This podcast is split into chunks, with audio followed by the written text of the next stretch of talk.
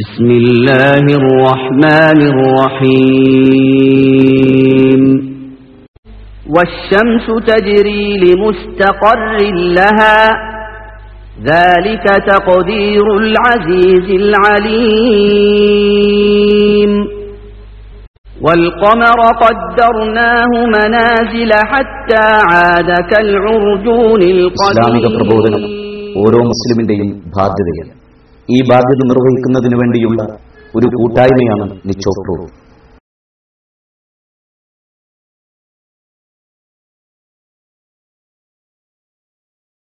നിച്ചോപ്രൂത്ത് പ്രവർത്തനങ്ങൾ. ചോദ്യോത്തരത്തോടുകൂടിയ പൊതുപ്രഭാഷണങ്ങൾ. മതനേതാക്കളുമായി സ്നേഹസംവാദങ്ങൾ. സൗജന്യ ഇസ്ലാം correspondence course. ഇസ്ലാമിനെ പരിചയപ്പെടുത്തുന്ന ലഘുലേഖകളും പുസ്തകങ്ങളും. ഇസ്ലാം വിമർശനങ്ങൾക്ക് മറുപടി പറയുന്ന ഗ്രന്ഥങ്ങളും കേസറ്റുകളും. പ്രബോധനത്തിനു വേണ്ടി മാത്രമായി ഒരു ദൃശ്യ ശ്രാവ്യ മാധ്യമം ക്രിയേറ്റീവ് മീഡിയ. ഇസ്ലാമിക പ്രബോധനത്തിന് മാത്രമായി ഒരു ആനുകാലികം സ്നേഹസംവാദം മാസിക. ഇസ്ലാമിനെക്കുറിച്ച് സത്യസന്ധവും ശാസ്ത്രീയവുമായ അറിവ് നൽകുന്ന ഇന്റർനെറ്റ് സൈറ്റ്. ലോക പ്രശസ്ത ഇസ്ലാമിക പ്രബോധകരുടെ കേസറ്റുകൾക്കുള്ള ലൈബ്രറി. പ്രബോധകർക്കായുള്ള റഫറൻസ് ലൈബ്രറി. പ്രബോധന പരിശീലന ക്യാമ്പുകൾ ദേവ വർക്ക്ഷോപ്പുകൾ. ഖുർആൻ പരിഭാഷാ വിതരണം. ഗ്രാമാന്തരങ്ങളിൽ ഇസ്ലാമിന്റെ സന്ദേശം എത്തിക്കാൻ മൊബൈൽ ദേവ യൂണിറ്റ്. നേരിട്ട് ഇസ്ലാമിനെ മനസ്സിലാക്കാൻ നിച്ചോപ്രൂർ സെന്ററുകൾ. നാദാ സത്യമത സന്ദേശ പ്രചരണത്തിനു വേണ്ടിയുള്ള വിനീതമായൊരു സംരംഭമാണിത്. നീ ഏൽപ്പിച്ച ഉത്തരവാദിത്വത്തിന്റെ നിർവഹണത്തിനു വേണ്ടിയുള്ള എളിയ ശ്രമം. ഇതൊരു പ്രതിഫലാർഹമായ പ്രവർത്തനമായി സ്വീകരിക്കണമെന്ന്. ആമീൻ. അസ്സാമലൈക്കും വറഹമത്തുള്ള. ബിസ്മില്ലാഹി റഹീം. വസ്സലാമു അഷ്റഫുൽ മുർസലീൻ. വാല അലിഹി വാസാബിഹി അജ്മാഹി നമാബ أعوذ بالله من الشيطان الرجيم بسم الله الرحمن الرحيم أفلا يتدبرون القرآن ولو كان من عند غير الله لوجدوا فيه اختلافا كثيرا സഹോദരി സഹോദരന്മാരെ ബഹുമാനരായ അധ്യാപകരെ ഖുർആൻ ഒരു ശാസ്ത്രീയ വിശകലനം എന്ന വിഷയത്തെക്കുറിച്ചാണ് ഞാനിവിടെ സംസാരിക്കേണ്ടത്.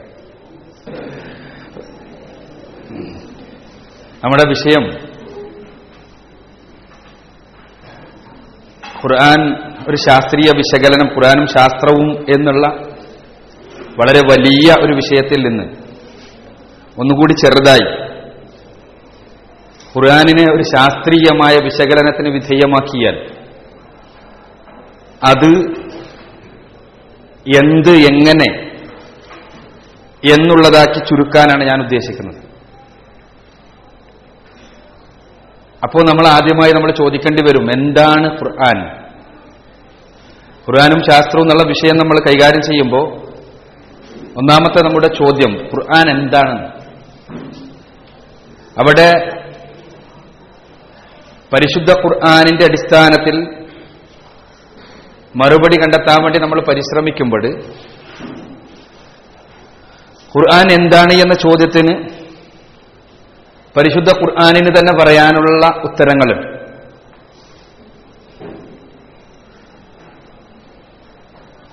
ഒന്നാമതായി ഖുർആൻ പറയുന്നത് അലിഫ്ലാം മീം തൻസീൽ അൽ കിതാബ് ലാ റൈബ ഫീഹി മിൻ റബ്ബിൽ ആലമീൻ. ഖുർആനിലെ മുപ്പത്തിരണ്ടാമത്തെ അധ്യായം സുറത്തു സജതയിലെ ഒന്നും രണ്ടും വചനങ്ങളാണ്. ഈ ഗ്രന്ഥം അവതരിപ്പിച്ചിട്ടുള്ളത് സർവലോക രക്ഷിതാവിൽ നിന്നാണ്. ഇതാണ് ഖുർആാന്റെ ഒന്നാമത്തെ അവകാശവാദം. ഇവിടെ ഒരു ചെറിയ വിശദീകരണം ആവശ്യമുണ്ട് എന്ന് എനിക്ക് തോന്നുന്നു. ദൈവം തമ്പുരാനിൽ നിന്നുള്ളതാണ് എന്ന് അവകാശവാദം ഉന്നയിക്കുന്ന ഇന്ന് ഭൂമിയിലുള്ള ഒരൊറ്റ സ്രോതസ്സാണ് പരിശുദ്ധ ഖുർആൻ. മറ്റൊരു സ്രോതസ്സിലും ആ രൂപത്തിലുള്ള അവകാശവാദങ്ങൾ നമുക്ക് കണ്ടെത്താൻ കഴിയില്ല. പ്രിൻസിപ്പൾ ഇവിടെ സൂചിപ്പിച്ചതുപോലെ എല്ലാ മതവിശ്വാസികൾക്കിടയിലും നന്മ ചെയ്യുന്നവരുണ്ടാകും. ആ നന്മകൾ നമ്മൾ അംഗീകരിക്കേണ്ടതാണ് ആദരിക്കേണ്ടതാണ്. എന്നാൽ സ്രഷ്ടാവായ തമ്പുരാനിൽ നിന്നുള്ള മാർഗനിർദ്ദേശമാണ് മതമെന്നാണ് നമ്മളെല്ലാവരും വിശ്വസിക്കുന്നത്. സ്രഷ്ടാവായ തമ്പുരാനിൽ നിന്നുള്ള മാർഗനിർദ്ദേശം ആണ് മതം എന്ന് നമ്മൾ പറയുമ്പോൾ നമുക്ക് ലഭിക്കുന്ന മാർഗനിർദ്ദേശം സ്രഷ്ടാവിൽ നിന്ന് തന്നെയാണോ എന്ന് പരിശോധിക്കേണ്ട ഉത്തരവാദിത്തം നമുക്കുണ്ട്. അതല്ലാതെ എല്ലാവരും പറയുന്നതിൽ ശരിയുണ്ടാകും എന്ന കേവല സങ്കല്പത്തിൽ അധിഷ്ഠിതമായി മുന്നോട്ട് പോകുന്നതിന് പകരം മനുഷ്യൻ എന്നുള്ള നിലയ്ക്ക് നാം അനുധാവനം ചെയ്യുന്നത് നാം പിന്തുടർന്നു കൊണ്ടിരിക്കുന്നത്. സ്രഷ്ടാവായ തമ്പുരാനിൽ നിന്നുള്ള മാർഗനിർദ്ദേശം തന്നെയാണോ? അതല്ല. മറ്റാരെങ്കിലും എഴുതിവെച്ച കാര്യങ്ങളാണോ? മറ്റാരെങ്കിലും എഴുതിവെച്ച കാര്യങ്ങളിലും നന്മയുണ്ടാകും തിന്മയും അവിടെ മതവിശ്വാസിയുടെ വിശ്വാസത്തിന്റെ കാതൽ. നാം നന്മ സ്വീകരിക്കുന്നത് തിന്മയിൽ നിന്ന് അകന്നു നിൽക്കുന്നത്. ഈ നന്മ സ്രഷ്ടാവ് പഠിപ്പിക്കുന്നു എന്നതുകൊണ്ടാണ്. തിന്മ സ്രഷ്ടാവ് അത് തിന്മയായി പഠിപ്പിക്കുന്നു എന്നതുകൊണ്ടാണ്. അതുകൊണ്ട് തന്നെ കേവലം കണ്ണടച്ചുകൊണ്ട് എല്ലാം ശരി എന്നുള്ള ഒരു സങ്കല്പനത്തിന് പകരം എന്ത് ശരി എന്ന് പരിശോധിക്കുവാനും പഠിക്കുവാനും ശരി കണ്ടെത്തുവാനും നമുക്ക് കഴിയണം. അതിനുവേണ്ടിയുള്ള പരിശ്രമം നമ്മൾ തുടർന്നു കൊണ്ടേയിരിക്കണം അതിനർത്ഥം നാം ശരിയെന്ന് മനസ്സിലാക്കുന്ന കാര്യം അത് പൂർണമായി സത്യമാണ് എന്ന് നമ്മൾ അറിയുന്നുവെങ്കിൽ തീർച്ചയായും അതിനെതിരിലുള്ള ഒരു കാര്യം അസത്യമാകും സംശയമൊന്നുമില്ല. ഇപ്പോൾ മലപ്പുറം ഗവൺമെന്റ് കോളേജിനെ ആസ്പദിച്ച് ഉച്ച സമയമാണ് അതല്ലെങ്കിൽ പതിനൊന്ന് മണി നേരമാണ് എന്നുള്ളതൊരു സത്യമാണെങ്കിൽ ഇവിടെ ഗവൺമെന്റ് കോളേജിനെ ആസ്പദിച്ച് ഇപ്പോൾ രാത്രി പന്ത്രണ്ട് മണിയാണ് എന്നത് അസത്യമായേ തീരും. രണ്ടും രണ്ടും കൂട്ടിയാൽ നാല് എന്നതൊരു സത്യമാണെങ്കിൽ രണ്ടും രണ്ടും കൂട്ടിയാൽ മൂന്ന് എന്നത് അസത്യമായേ തീരൂ. ഇതേപോലെ തന്നെ ധർമാധർമ്മങ്ങളുടെ വിഷയത്തിലും വ്യക്തമായ അഭിപ്രായ വ്യത്യാസമുള്ള മേഖലകളുണ്ട്. ആ അഭിപ്രായ വ്യത്യാസങ്ങളെല്ലാം ശരിയായിക്കൂടാ. ആ അഭിപ്രായ വ്യത്യാസങ്ങളിൽ ശരി എന്ത് എന്ന് പരിശോധിക്കുവാൻ നാം ബാധ്യസ്ഥമാണ് എന്നാണ് ഞാൻ പറഞ്ഞതിനർത്ഥം. ഇപ്പൊ ദൈവീകമായൊരു സ്രോതസ്സിനെ നമ്മൾ പരിചയപ്പെടുന്നത് തന്നെ യഥാർത്ഥത്തിൽ പടച്ചവൻ പഠിപ്പിച്ചത് എന്താണ് എന്ന് പരിശോധിക്കാൻ വേണ്ടിയാണ്. സട്ടാവായ തമ്പുരാൻ പഠിപ്പിച്ച വേദഗ്രന്ഥമാണ് പരിശുദ്ധ ഖുർആൻ എന്ന് ഖുർആൻ സ്വയം അവകാശവാദം ഉന്നയിക്കുന്നു. ഒന്നാമതായി. രണ്ടാമതായി പരിശുദ്ധ ഖുർആൻ പറയാനുള്ളത് ഇതൊരു മാർഗദർശക വെളിപാടാണ് എന്ന്. ഷഹ്റു റമദാൻ ഉൻസില ഫിഹിൽ ഖുർആൻ വൽ ഖുർആനിലെ രണ്ടാമത്തെ അധ്യായം സൂറത്തുൽ ബഖറയിലെ നൂറ്റി എൺപത്തി അഞ്ചാമത്തെ വചനമാണ്. റമദാനിലാണ് ഖുർആൻ അവതരിപ്പിച്ചത്. ഖുർആന്റെ സവിശേഷത ഹുദൽ ലിന്നാസ്. അത് മനുഷ്യർക്കുള്ള മാർഗദർശനമാണ്. മനുഷ്യർക്ക് മൊത്തത്തിലുള്ള മാർഗദർശക വെളിപാടാണ് പരിശുദ്ധ ഖുർആൻ.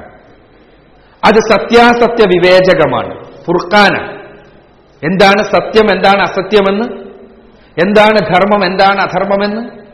എന്താണ് നന്മ എന്താണ് തിന്മയെന്ന്?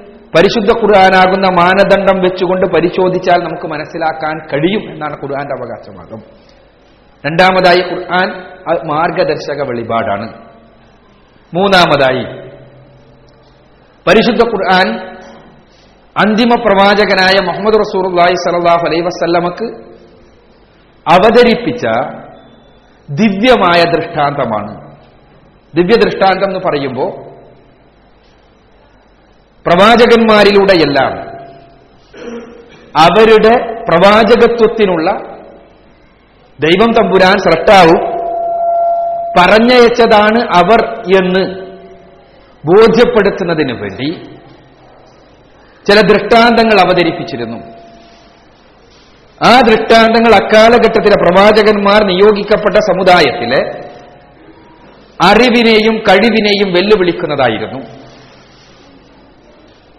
ഉദാഹരണത്തിന് മൂസാ നബി അലൈഹി സ്വലാത്തു വസ്സലാമിലൂടെ ബൈബിൾ പറയുന്ന മോശ പ്രവാചകനിലൂടെ അവതരിപ്പിക്കപ്പെട്ട ദിവ്യ ദൃഷ്ടാന്തമായിരുന്നു വടി നില അദ്ദേഹത്തിന് നിലത്തിട്ടാൽ സർപ്പമാകുന്ന ഒരു വടി നൽകിയെന്നത് ആ ദൃഷ്ടാന്തം അന്നത്തെ മാന്ത്രിക വിദ്യക്കാരുടെ നടുവിൽ അവതരിപ്പിക്കുകയും അവർക്ക് മാന്ത്രിക വിദ്യയുടെ സകല രഹസ്യങ്ങളും അറിയാവുന്ന അവർക്ക് പൂർണമായി ബോധ്യപ്പെടുകയും ചെയ്തു. എന്ത്? ഇത് മാന്ത്രിക വിദ്യയല്ല മറിച്ച് യഥാർത്ഥത്തിലുള്ള ഒരു വടി യഥാർത്ഥത്തിലുള്ള സർപ്പമായി തീർന്നതാണ്.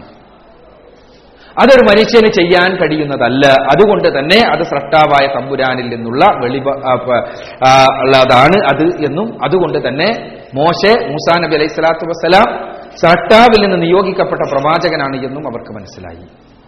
ഇതേ രൂപത്തിൽ മുഹമ്മദ് റസൂലുള്ളാഹി സ്വല്ലല്ലാഹു അലൈ വസല്ലമ സട്ടാവായ തമ്പുരാനിൽ നിന്ന് നിയോഗിക്കപ്പെട്ടതാണ് എന്നതിനുള്ള വ്യക്തമായ തെളിവും ദൃഷ്ടാന്തവുമായി അവതരിപ്പിക്കപ്പെട്ട ഒരു തെളിവുകൂടിയാണ് പരിശുദ്ധ ഖുർആൻ. കേവലം ഒരു വേദഗ്രന്ഥം എന്നതോടൊപ്പം തന്നെ പരിശുദ്ധ ഖുർആൻ സട്ടാവിൽ നിന്നുള്ള ഒരു അമാനുഷിക ദൃഷ്ടാന്തമാണ്. അത് പരിശോധിച്ചാൽ അത് വസ്തുനിഷ്ഠമായി പഠിച്ചാൽ ഏത് കാലഘട്ടത്തിലുമുള്ള ആളുകൾക്ക്? മുഹമ്മദ് നബി പടച്ചവനാൽ നിയോഗിക്കപ്പെട്ടവനാണ് എന്ന് കൃത്യമായി മനസ്സിലാക്കാൻ കഴിയും. അതുകൊണ്ടാണ് ഖുർആൻ ഒരു വെല്ലുവിളി വെല്ലു- വെല്ലുവിളിക്കുന്നത്. എന്താണ് ഖുർആന്റെ വെല്ലുവിളി?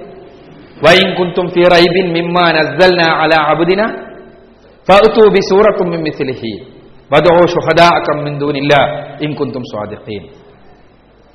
ഫൈലം തഫ്അലു വലം തഫ്അലു ഫത്തഖുൻ നാറല്ലതി വഖൂദുഹ വൽ ഹിജാറ ഉഇദ്ദത ലിൽ കാഫിരീൻ ഖുർആനിലെ രണ്ടാമത്തെ അധ്യായം സൂറത്തുൽ ബഖറയിലെ 23 24 വചനങ്ങൾ. അഥവാ പടച്ചവൻ പറയാണ് നമ്മുടെ ദാസന് നാം അവതരിപ്പിച്ചു കൊടുത്ത ഈ വേദഗ്രന്ഥത്തെക്കുറിച്ച് നിങ്ങൾക്ക് ആർക്കെങ്കിലും സംശയമുണ്ടെങ്കിൽ ഇതിലൊരു അധ്യായത്തിന് തുല്യമായ ഒരു അധ്യായമെങ്കിലും നിങ്ങൾ കൊണ്ടുവരിക. നിങ്ങൾ ഒരാൾ വേണ്ട മനുഷ്യ സമൂഹം മൊത്തത്തിൽ ശ്രമിച്ചോളൂ. ഇനി മനുഷ്യ സമൂഹം മൊത്തത്തിൽ വേണ്ട. പടച്ചവൻ ഒഴിച്ച് നിങ്ങൾക്ക് ആരെയൊക്കെ സഹായത്തിന് കിട്ടുമോ എല്ലാവരും വിളിച്ചോളൂ. ഒരു അധ്യായത്തിന് തുല്യമായ ഒരു അധ്യായം നിങ്ങൾക്ക് കൊണ്ടുവരാൻ കഴിയുമോ? എന്നിട്ട് ഖുർആൻ പറയണം ഫൈലൻ തഫലു വലം തഫലു ഇല്ലട്ടോ നിങ്ങൾക്കതിന് സാധ്യമല്ല. കഴിഞ്ഞ പതിനാല് നൂറ്റാണ്ട് കാലമായി പരിശുദ്ധ ഖുർആന്റെ ഈ വെല്ലുവിളി സ്ഥിതി ചെയ്യുന്നു. നിങ്ങൾക്കൊരിക്കലും സാധ്യമല്ല ഈ വേദഗ്രന്ഥത്തിൽ ഒരു അധ്യായത്തിന് തുല്യമായ ഒരു അധ്യായം കൊണ്ടുവരാൻ. ഖുർആനിലെ ചെറിയ അധ്യായം നിങ്ങൾക്കറിയാം സൂറത്തുൽ കൗസർ. ഇന്ന അഅ്തൈനാക്കൽ കൗസർ ഫസല്ലി റബ്ബിക വൻഹർ ഇന്ന ഷാനിയ കഹുവൽ അബ്തർ. കഴിഞ്ഞു. ഇതിന് തുല്യമായ ഒരു അധ്യായം കൊണ്ടുവരാനാണ് വെല്ലുവിളി. അല്ലെങ്കിൽ വേറെ ഏതെങ്കിലും ഒരു അധ്യായത്തിന് തുല്യമായ ഒരു അധ്യായം കൊണ്ടുവരാനാണ് വെല്ലുവിളി. കഴിഞ്ഞ പതിനാല് നൂറ്റാണ്ട് കാലമായി ഈ വെല്ലുവിളി തുടരുന്നു. അതേപോലെ തന്നെ അതിനുവേണ്ടിയുള്ള പരിശ്രമവും തുടരുന്നു. പക്ഷെ ആ പരിശ്രമം വിജയിക്കുന്നില്ല. മൂന്ന് കാര്യങ്ങളാണ് ഖുർആാനെ കുറിച്ച് നാം മനസ്സിലാക്കിയത്. ഒന്ന് അത് ദിവ്യമായ വെളിപാടാണ്. പടച്ചവനിൽ നിന്നുള്ള ഗ്രന്ഥമാണ്. രണ്ട് അത് മനുഷ്യർക്കുള്ള മാർഗദർശക വെളിപാടാണ്. മൂന്ന് അത് അന്തിമ പ്രവാചകനുള്ള അമാനുഷിക ദൃഷ്ടാന്തമാണ്. ഇനി നമ്മുടെ വിഷയം ഖുർആൻ ആൻഡ് സയൻസ് ആണ് ഖുർആാനും ശാസ്ത്രവും. ഈ ഖുർആാനും ശാസ്ത്രവും എന്നുള്ള വിഷയത്തിൽ എങ്ങനെയാണ് ഇങ്ങനെയുള്ളൊരു ദിവ്യഗ്രന്ഥം ശാസ്ത്രവുമായി ബന്ധപ്പെടുക? ശാസ്ത്രം നമുക്കറിയാം. എന്താണ് ശാസ്ത്രം എന്നുള്ള ചോദ്യം? ആ ചോദ്യത്തിന് പല രീതിയിലുള്ള ഉത്തരങ്ങൾ നൽകുന്ന ആളുകളുണ്ട്. എന്തായിരുന്നാലും. പൊതുവായി നമുക്ക് ഭൗതികമായ അന്വേഷണമാണ് ശാസ്ത്രം എന്ന് പറയാം. പദാർത്ഥ ലോകത്തെക്കുറിച്ചുള്ള അന്വേഷണമാണ് പഠനമാണ് ശാസ്ത്രം. ഒന്നാമതായി പരിശുദ്ധ ഖുർആൻ പഠനത്തിന് അന്വേഷണത്തിന് ആഹ്വാനം ചെയ്യുകയും പ്രോത്സാഹിപ്പിക്കുകയും ചെയ്യുന്നു. أفلا ينظرون إلى الإبل كيف خلقت وإلى السماء كيف رفعت وإلى الجبال كيف نصبت وإلى الأرض كيف سطحت ഖുർആൻ ആഹ്വാനം ചെയ്യുകയാണ് അവർ ഒട്ടകത്തിലേക്ക് നോക്കുന്നില്ല അതെങ്ങനെ സൃഷ്ടിക്കപ്പെട്ടുവെന്ന് അവർ ഉപരിലോകത്തേക്ക് നോക്കുന്നില്ല അതെങ്ങനെയാണ് ഉയർത്തപ്പെട്ടത് എന്ന് അവർ പർവ്വതങ്ങളിലേക്ക് നോക്കുന്നില്ല അതെങ്ങനെയാണ് നാട്ടി നിർത്തപ്പെട്ടിട്ടുള്ളത് എന്ന് അവർ ഭൂമിയിലേക്ക് നോക്കുന്നില്ല അതെങ്ങനെയാണ് വിധാനിക്കപ്പെട്ടിട്ടുള്ളത് എന്ന് ഇങ്ങനെ പ്രാപഞ്ചിക പ്രതിഭാസങ്ങളിലൂടെ കണ്ണോടിച്ചാൽ സട്ടാവായ തമ്പുരാന്റെ അസ്തിത്വത്തെ അറിയാൻ കഴിയും എന്നുള്ളത് കൊണ്ട് തന്നെ പ്രപഞ്ചത്തെക്കുറിച്ച് പഠിക്കുവാൻ ഖുർആൻ അടിക്കടി ആഹ്വാനം ചെയ്യുന്നു. ഒന്ന് ശാസ്ത്രം എന്ന് പറഞ്ഞാൽ പ്രപഞ്ചത്തെക്കുറിച്ചുള്ള പഠനമാണ്.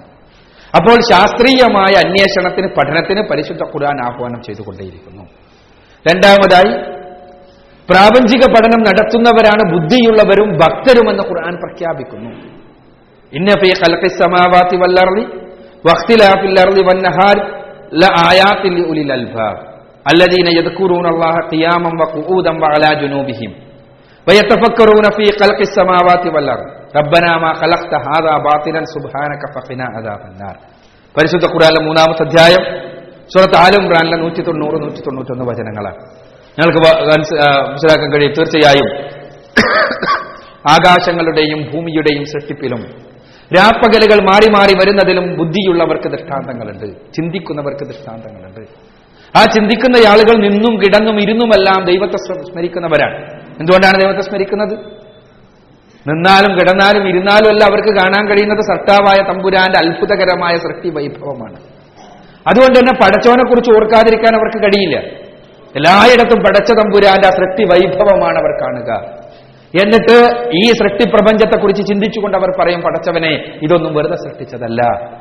അതുകൊണ്ട് പടച്ചവനെ ഞാൻ സത്യനിഷേധികൾക്ക് ഒരുക്കി വെച്ചിട്ടുള്ള നരകത്തിരുന്ന് ഞങ്ങളെ കാത്തി രക്ഷിക്കണമേ ഖുർആൻ പറയുന്ന രണ്ടാമത്തെ കാര്യം ശാസ്ത്രവുമായി ബന്ധപ്പെട്ട് ഖുർആൻ പറയുന്നത് പ്രപഞ്ച പഠനം നടത്തുന്നത് ബുദ്ധിയുള്ളവരാണ് ചിന്തിക്കുന്നവരാണ് എന്നാണ്. മൂന്നാമതായി ചിന്തിക്കേണ്ടത് ഓരോരുത്തരുടെയും കടമയാണ് എന്ന് ഖുർആൻ പറയുന്നു. പലക്കത് ദറാനാഹും മിൻകുല്ലി മിനൽ ജിന്നി വന്നാസി എന്ന് തുടങ്ങുന്ന വചനം. ജിന്നുകളിൽ നിന്നും മനുഷ്യരിൽ നിന്നും ഒരു വിഭാഗമുണ്ട്. അവർക്ക് നരകമാണ്. അവരുടെ സവിശേഷത എന്താണ്? അവരുടെ സവിശേഷത അവർക്ക് ബുദ്ധിയുണ്ട്. അവർക്ക് മനസ്സ് പടച്ചവും കൊടുത്തിട്ടുണ്ട് പക്ഷെ ചിന്തിക്കുന്നില്ല. കണ്ണു കൊടുത്തിട്ടുണ്ട് പക്ഷെ കാണുന്നില്ല. കാത് കൊടുത്തിട്ടുണ്ട് പക്ഷെ കേൾക്കുന്നില്ല. കണ്ണും കാതും ചിന്താശേഷിയും നൽകിയിട്ട് അവ ഉപയോഗിക്കാത്ത ചിന്തിക്കാതെ വെറുതെ ഇരിക്കുന്ന ആളുകൾക്ക് നരകമാണെന്നാണ് ഖുർആൻ പറയുന്നത്. ചിന്തിക്കണം ബുദ്ധി ഉപയോഗിക്കണം. ബുദ്ധി എവിടെയെങ്കിലും പണയം വെക്കല്ല വേണ്ടത്. എല്ലാവരും പറയുന്നത് ശരി തന്നെ ആയിരിക്കുമെന്ന് വിചാരിക്കല്ല വേണ്ടത്. മറിച്ച് അതിൽ എന്ത് ശരി എന്ന് അന്വേഷിക്കുവാൻ പഠിക്കുവാൻ ശാസ്ത്രീയമായ ബുദ്ധി നമ്മൾ ഉപയോഗപ്പെടുത്തുന്നത് പോലെ തന്നെ നമ്മുടെ ജീവിത വീക്ഷണത്തിന്റെ ജീവിത വിജയത്തിന്റെ കാര്യത്തിൽ നമ്മൾ ബുദ്ധി ഉപയോഗിക്കും. ഒരു മാത്തമാറ്റിക്സ് പഠിച്ച ഒരാൾ രണ്ടും രണ്ടും നാലാണ് എന്ന് പറയുമ്പോൾ മറ്റൊരാൾ രണ്ടും രണ്ടും മൂന്നാണ് എന്ന് പറയുമ്പോൾ അയാൾ അംഗീകരിക്കില്ല അപ്പോൾ കണക്കും പഠിച്ചിട്ടില്ല എനിക്കൊന്നും അറിയാത്ത ഞാൻ പറയാണെന്ന് വിചാരിക്കുക. രണ്ടും രണ്ടും നാലാണെന്ന് ഇയാൾ പറയുന്നു രണ്ട് രണ്ടും മൂന്നാണെന്ന് ഇയാളും പറയുന്നു രണ്ടും ശരിയാകാം. രണ്ടും ശരിയാണ്. അപ്പോൾ മറ്റേ ആളാകട്ടെ രണ്ടും രണ്ടും മൂന്ന് എന്ന് വാദിക്കുന്ന ആളാകട്ടെ അയാൾ പറയാണ് രണ്ടും രണ്ടും നാലാണെന്ന് ഞാൻ അംഗീകരിക്കാം മൂന്നാണെന്ന് ഇച്ചു അംഗീകരിക്കും. ഞാൻ സമ്മതിക്കാം നമ്മൾ കോംപ്രമൈസിലെത്തുക അപ്പൊ ഇയാൾ പറയാം ആ കോംപ്രമൈസ് നമുക്ക് പറ്റൂല. കാരണം ഇതാണ് ശരി. ഇയാളെന്താ ഞാൻ അത് രണ്ടും അറിയാത്ത ഞാൻ നീച്ചിട്ട് പറയാ ഇയാളെന്താ ഈ ജഡത്വം? ഇയാൾക്ക് എന്താ ഇത്ര വലിയ ഭാഷി ഇയാളുടെ നാല് ഇയാൾ അംഗീകരിച്ചില്ലടോ. മൂന്ന് എനിക്കും അംഗീകരിച്ചൂടെ. എന്ന് ചോദിക്കുന്ന വിവരക്കേട് ഭൗതികമായ വിഷയത്തിൽ നമ്മൾക്കില്ലാത്തതുപോലെ തന്നെ നമ്മുടെ ജീവിതത്തിന്റെ വിജയത്തെക്കുറിച്ചുള്ള അന്വേഷണത്തിന്റെ കാര്യത്തിലും നമുക്കുണ്ടായിക്കൂടാ. പഠിക്കണം മനസ്സിലാക്കണം ചിന്തിക്കണം കാണണം അറിയണം അന്വേഷിക്കണം. എന്നിട്ട് സത്യമെന്ത് എന്ന് നമ്മൾ തീരുമാനിക്കണം. ഇതാണ് പരിശുദ്ധ ഖുർആൻ പിന്നീട് പറയുന്ന കാര്യം. മറ്റൊരു കാര്യം മതം എന്നുള്ളത് മുൻപ് കാലത്ത് അടിച്ചേൽപ്പിക്കുന്ന ഏർപ്പാടായിരുന്നു. പരിശുദ്ധ ഖുർആൻ പറഞ്ഞു ഓരോരുത്തരും ചിന്തിച്ച് തെരഞ്ഞെടുക്കേണ്ടതാണ് മതം.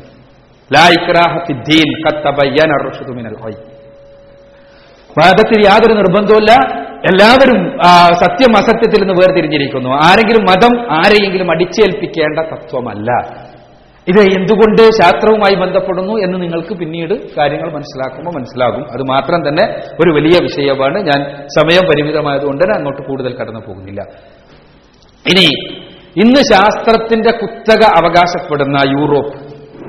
നമുക്കറിയാം ലോകത്തിന് മുഴുവനും ശാസ്ത്രീയമായ കണ്ടുപിടുത്തങ്ങളെ സംഭാവന ചെയ്യുന്നവർ ഞങ്ങളാണ് എന്നും ലോകത്തിന് അറിവ് നൽകിയിട്ടുള്ളത് ഞങ്ങളാണ് എന്നും അഭിമാനത്തോടു കൂടി പറയുന്ന യൂറോപ്പ് ആ യൂറോപ്പ് ഇരുണ്ട കാലഘട്ടം മധ്യകാലഘട്ടം യൂറോപ്പിനെ കുറിച്ച് ഇരുണ്ട കാലഘട്ടം എന്നാണ് അറിയപ്പെടുന്നത്. എന്താ കാരണം?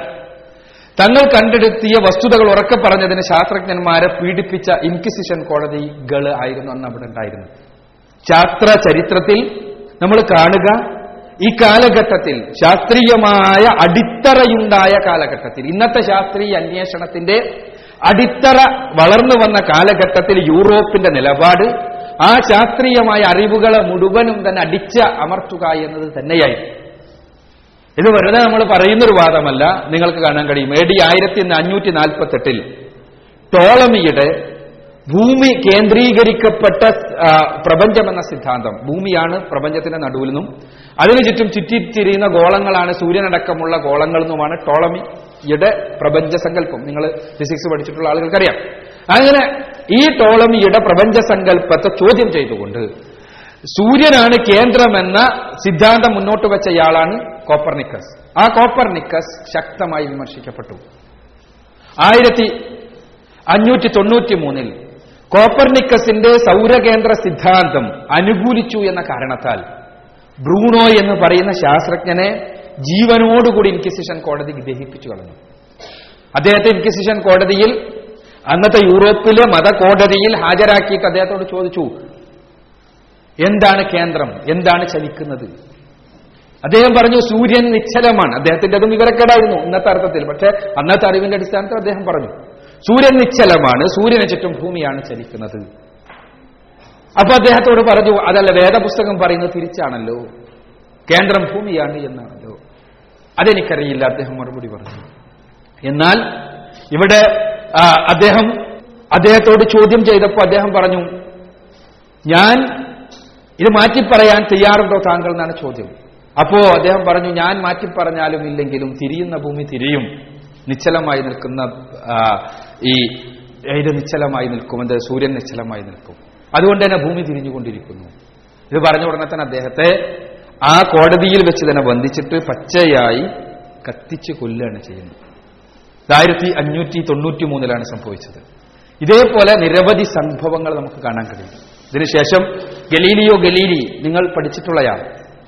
ഗലീലിയോ ഗലീലി ആധുനിക ശാസ്ത്രത്തിന്റെ അന്വേഷണാത്മക ശാസ്ത്രത്തിന്റെ പിതാവായി അറിയപ്പെടുന്ന വ്യക്തിത്വം. അദ്ദേഹം ഇതേ കാര്യം പറഞ്ഞതുകൊണ്ട് അദ്ദേഹത്തിനെ പീഡിപ്പിക്കുകയും വീട് തടങ്കലിൽ വെക്കുകയും ചെയ്തു. ഇങ്ങനെ ഒരുപാട് സംഭവങ്ങൾ ഞാൻ വിശദീകരിക്കുന്നില്ല. എന്നാൽ ഈ സമയത്തുള്ള മുസ്ലിം ലോകത്തിന്റെ അവസ്ഥ എന്തായിരുന്നു? ഈ സമയത്ത് മുസ്ലിം ലോകം ശാസ്ത്രത്തായ രംഗത്ത് ശക്തമായ മുന്നേറ്റം നടത്തിയിരുന്നു. എന്തിന്റെ അടിസ്ഥാനത്തിൽ? അവരുടെ മതത്തിന്റെ അടിസ്ഥാനത്തിൽ. അതാണ് സവിശേഷത. പരിശുദ്ധ ഖുർആന്റെ അവതരണത്തിന് മുൻപ് അറേബ്യൻ സമൂഹത്തിലെ ശാസ്ത്രരംഗത്ത് വട്ടപൂജ്യത്തിലാണ്. എന്നാൽ പരിശുദ്ധ ഖുർആൻ നൽകിയ ആഹ്വാനത്തിന്റെ അടിസ്ഥാനത്തിൽ ശാസ്ത്രലോകത്ത് ശക്തമായ മുന്നേറ്റം നടത്തുന്നതാണ് നമ്മൾ പിന്നീട് കാണുന്നത്. വളരെ അതിശക്തമായ അതിശീഘ്രമായ മുന്നേറ്റം. അത് നമ്മൾ മനസ്സിലാക്കണം. ഇന്ന് സയൻസ് എന്നത് ഒരു കറവ കറവപ്പശുവാണ് നിങ്ങൾക്കറിയാം.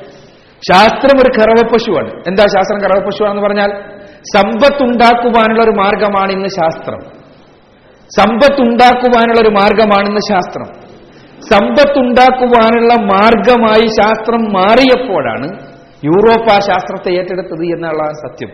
എന്നാൽ ശാസ്ത്രം കേവലം ത്യാഗം ആവശ്യമായിരുന്ന കാലഘട്ടത്തിൽ ത്യാഗ മാത്രം ആവശ്യമായിരുന്ന അതിൽ നിന്നൊന്നും ഇങ്ങോട്ട് കിട്ടാനില്ലാതിരുന്ന കാലഘട്ടത്തിൽ പടച്ചതമ്പുരാന്റെ വേദഗ്രന്ഥം പറയുന്നു എന്ന കാരണത്താൽ മാത്രം അറിവിന്റെ അന്വേഷണത്തിന്റെ ചക്രവാളത്തിലേക്ക് ഉദിച്ചു കുതിച്ചുയർന്നുകൊണ്ട് ശാസ്ത്രരംഗത്തിന്റെ ഓരോ ശാസ്ത്രശാഖകളുടെയും അടിവേരുണ്ടാക്കിയത് മുസ്ലിം ശാസ്ത്രജ്ഞന്മാരാണ് എന്നുള്ളത് നിങ്ങൾക്ക് കാണാൻ കഴിയും. ഓരോ ശാസ്ത്രശാഖയും. നിങ്ങൾ പരിശോധിച്ച് നോക്കിയാൽ മതി.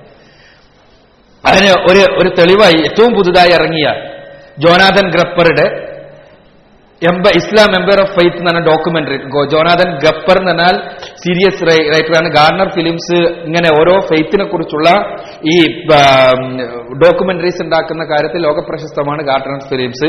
അതിൽ ജോനാഥൻ ഗപ്പറാണ് അതിന്റെ റൈറ്റർ അദ്ദേഹത്തിന്റെ അദ്ദേഹത്തിന്റെ എംപയർ ഓഫ് ഫെയ്ത്ത് എന്ന ഡോക്യുമെന്ററിയിൽ നിങ്ങൾ വായിക്കുന്ന കാര്യം കാണാൻ കഴിയും. In the unfolding of history Islamic civilisation has been one of humanity's grandest achievements for the west much of the history of Islam has been uh, obscured behind a veil of fear and misunderstanding.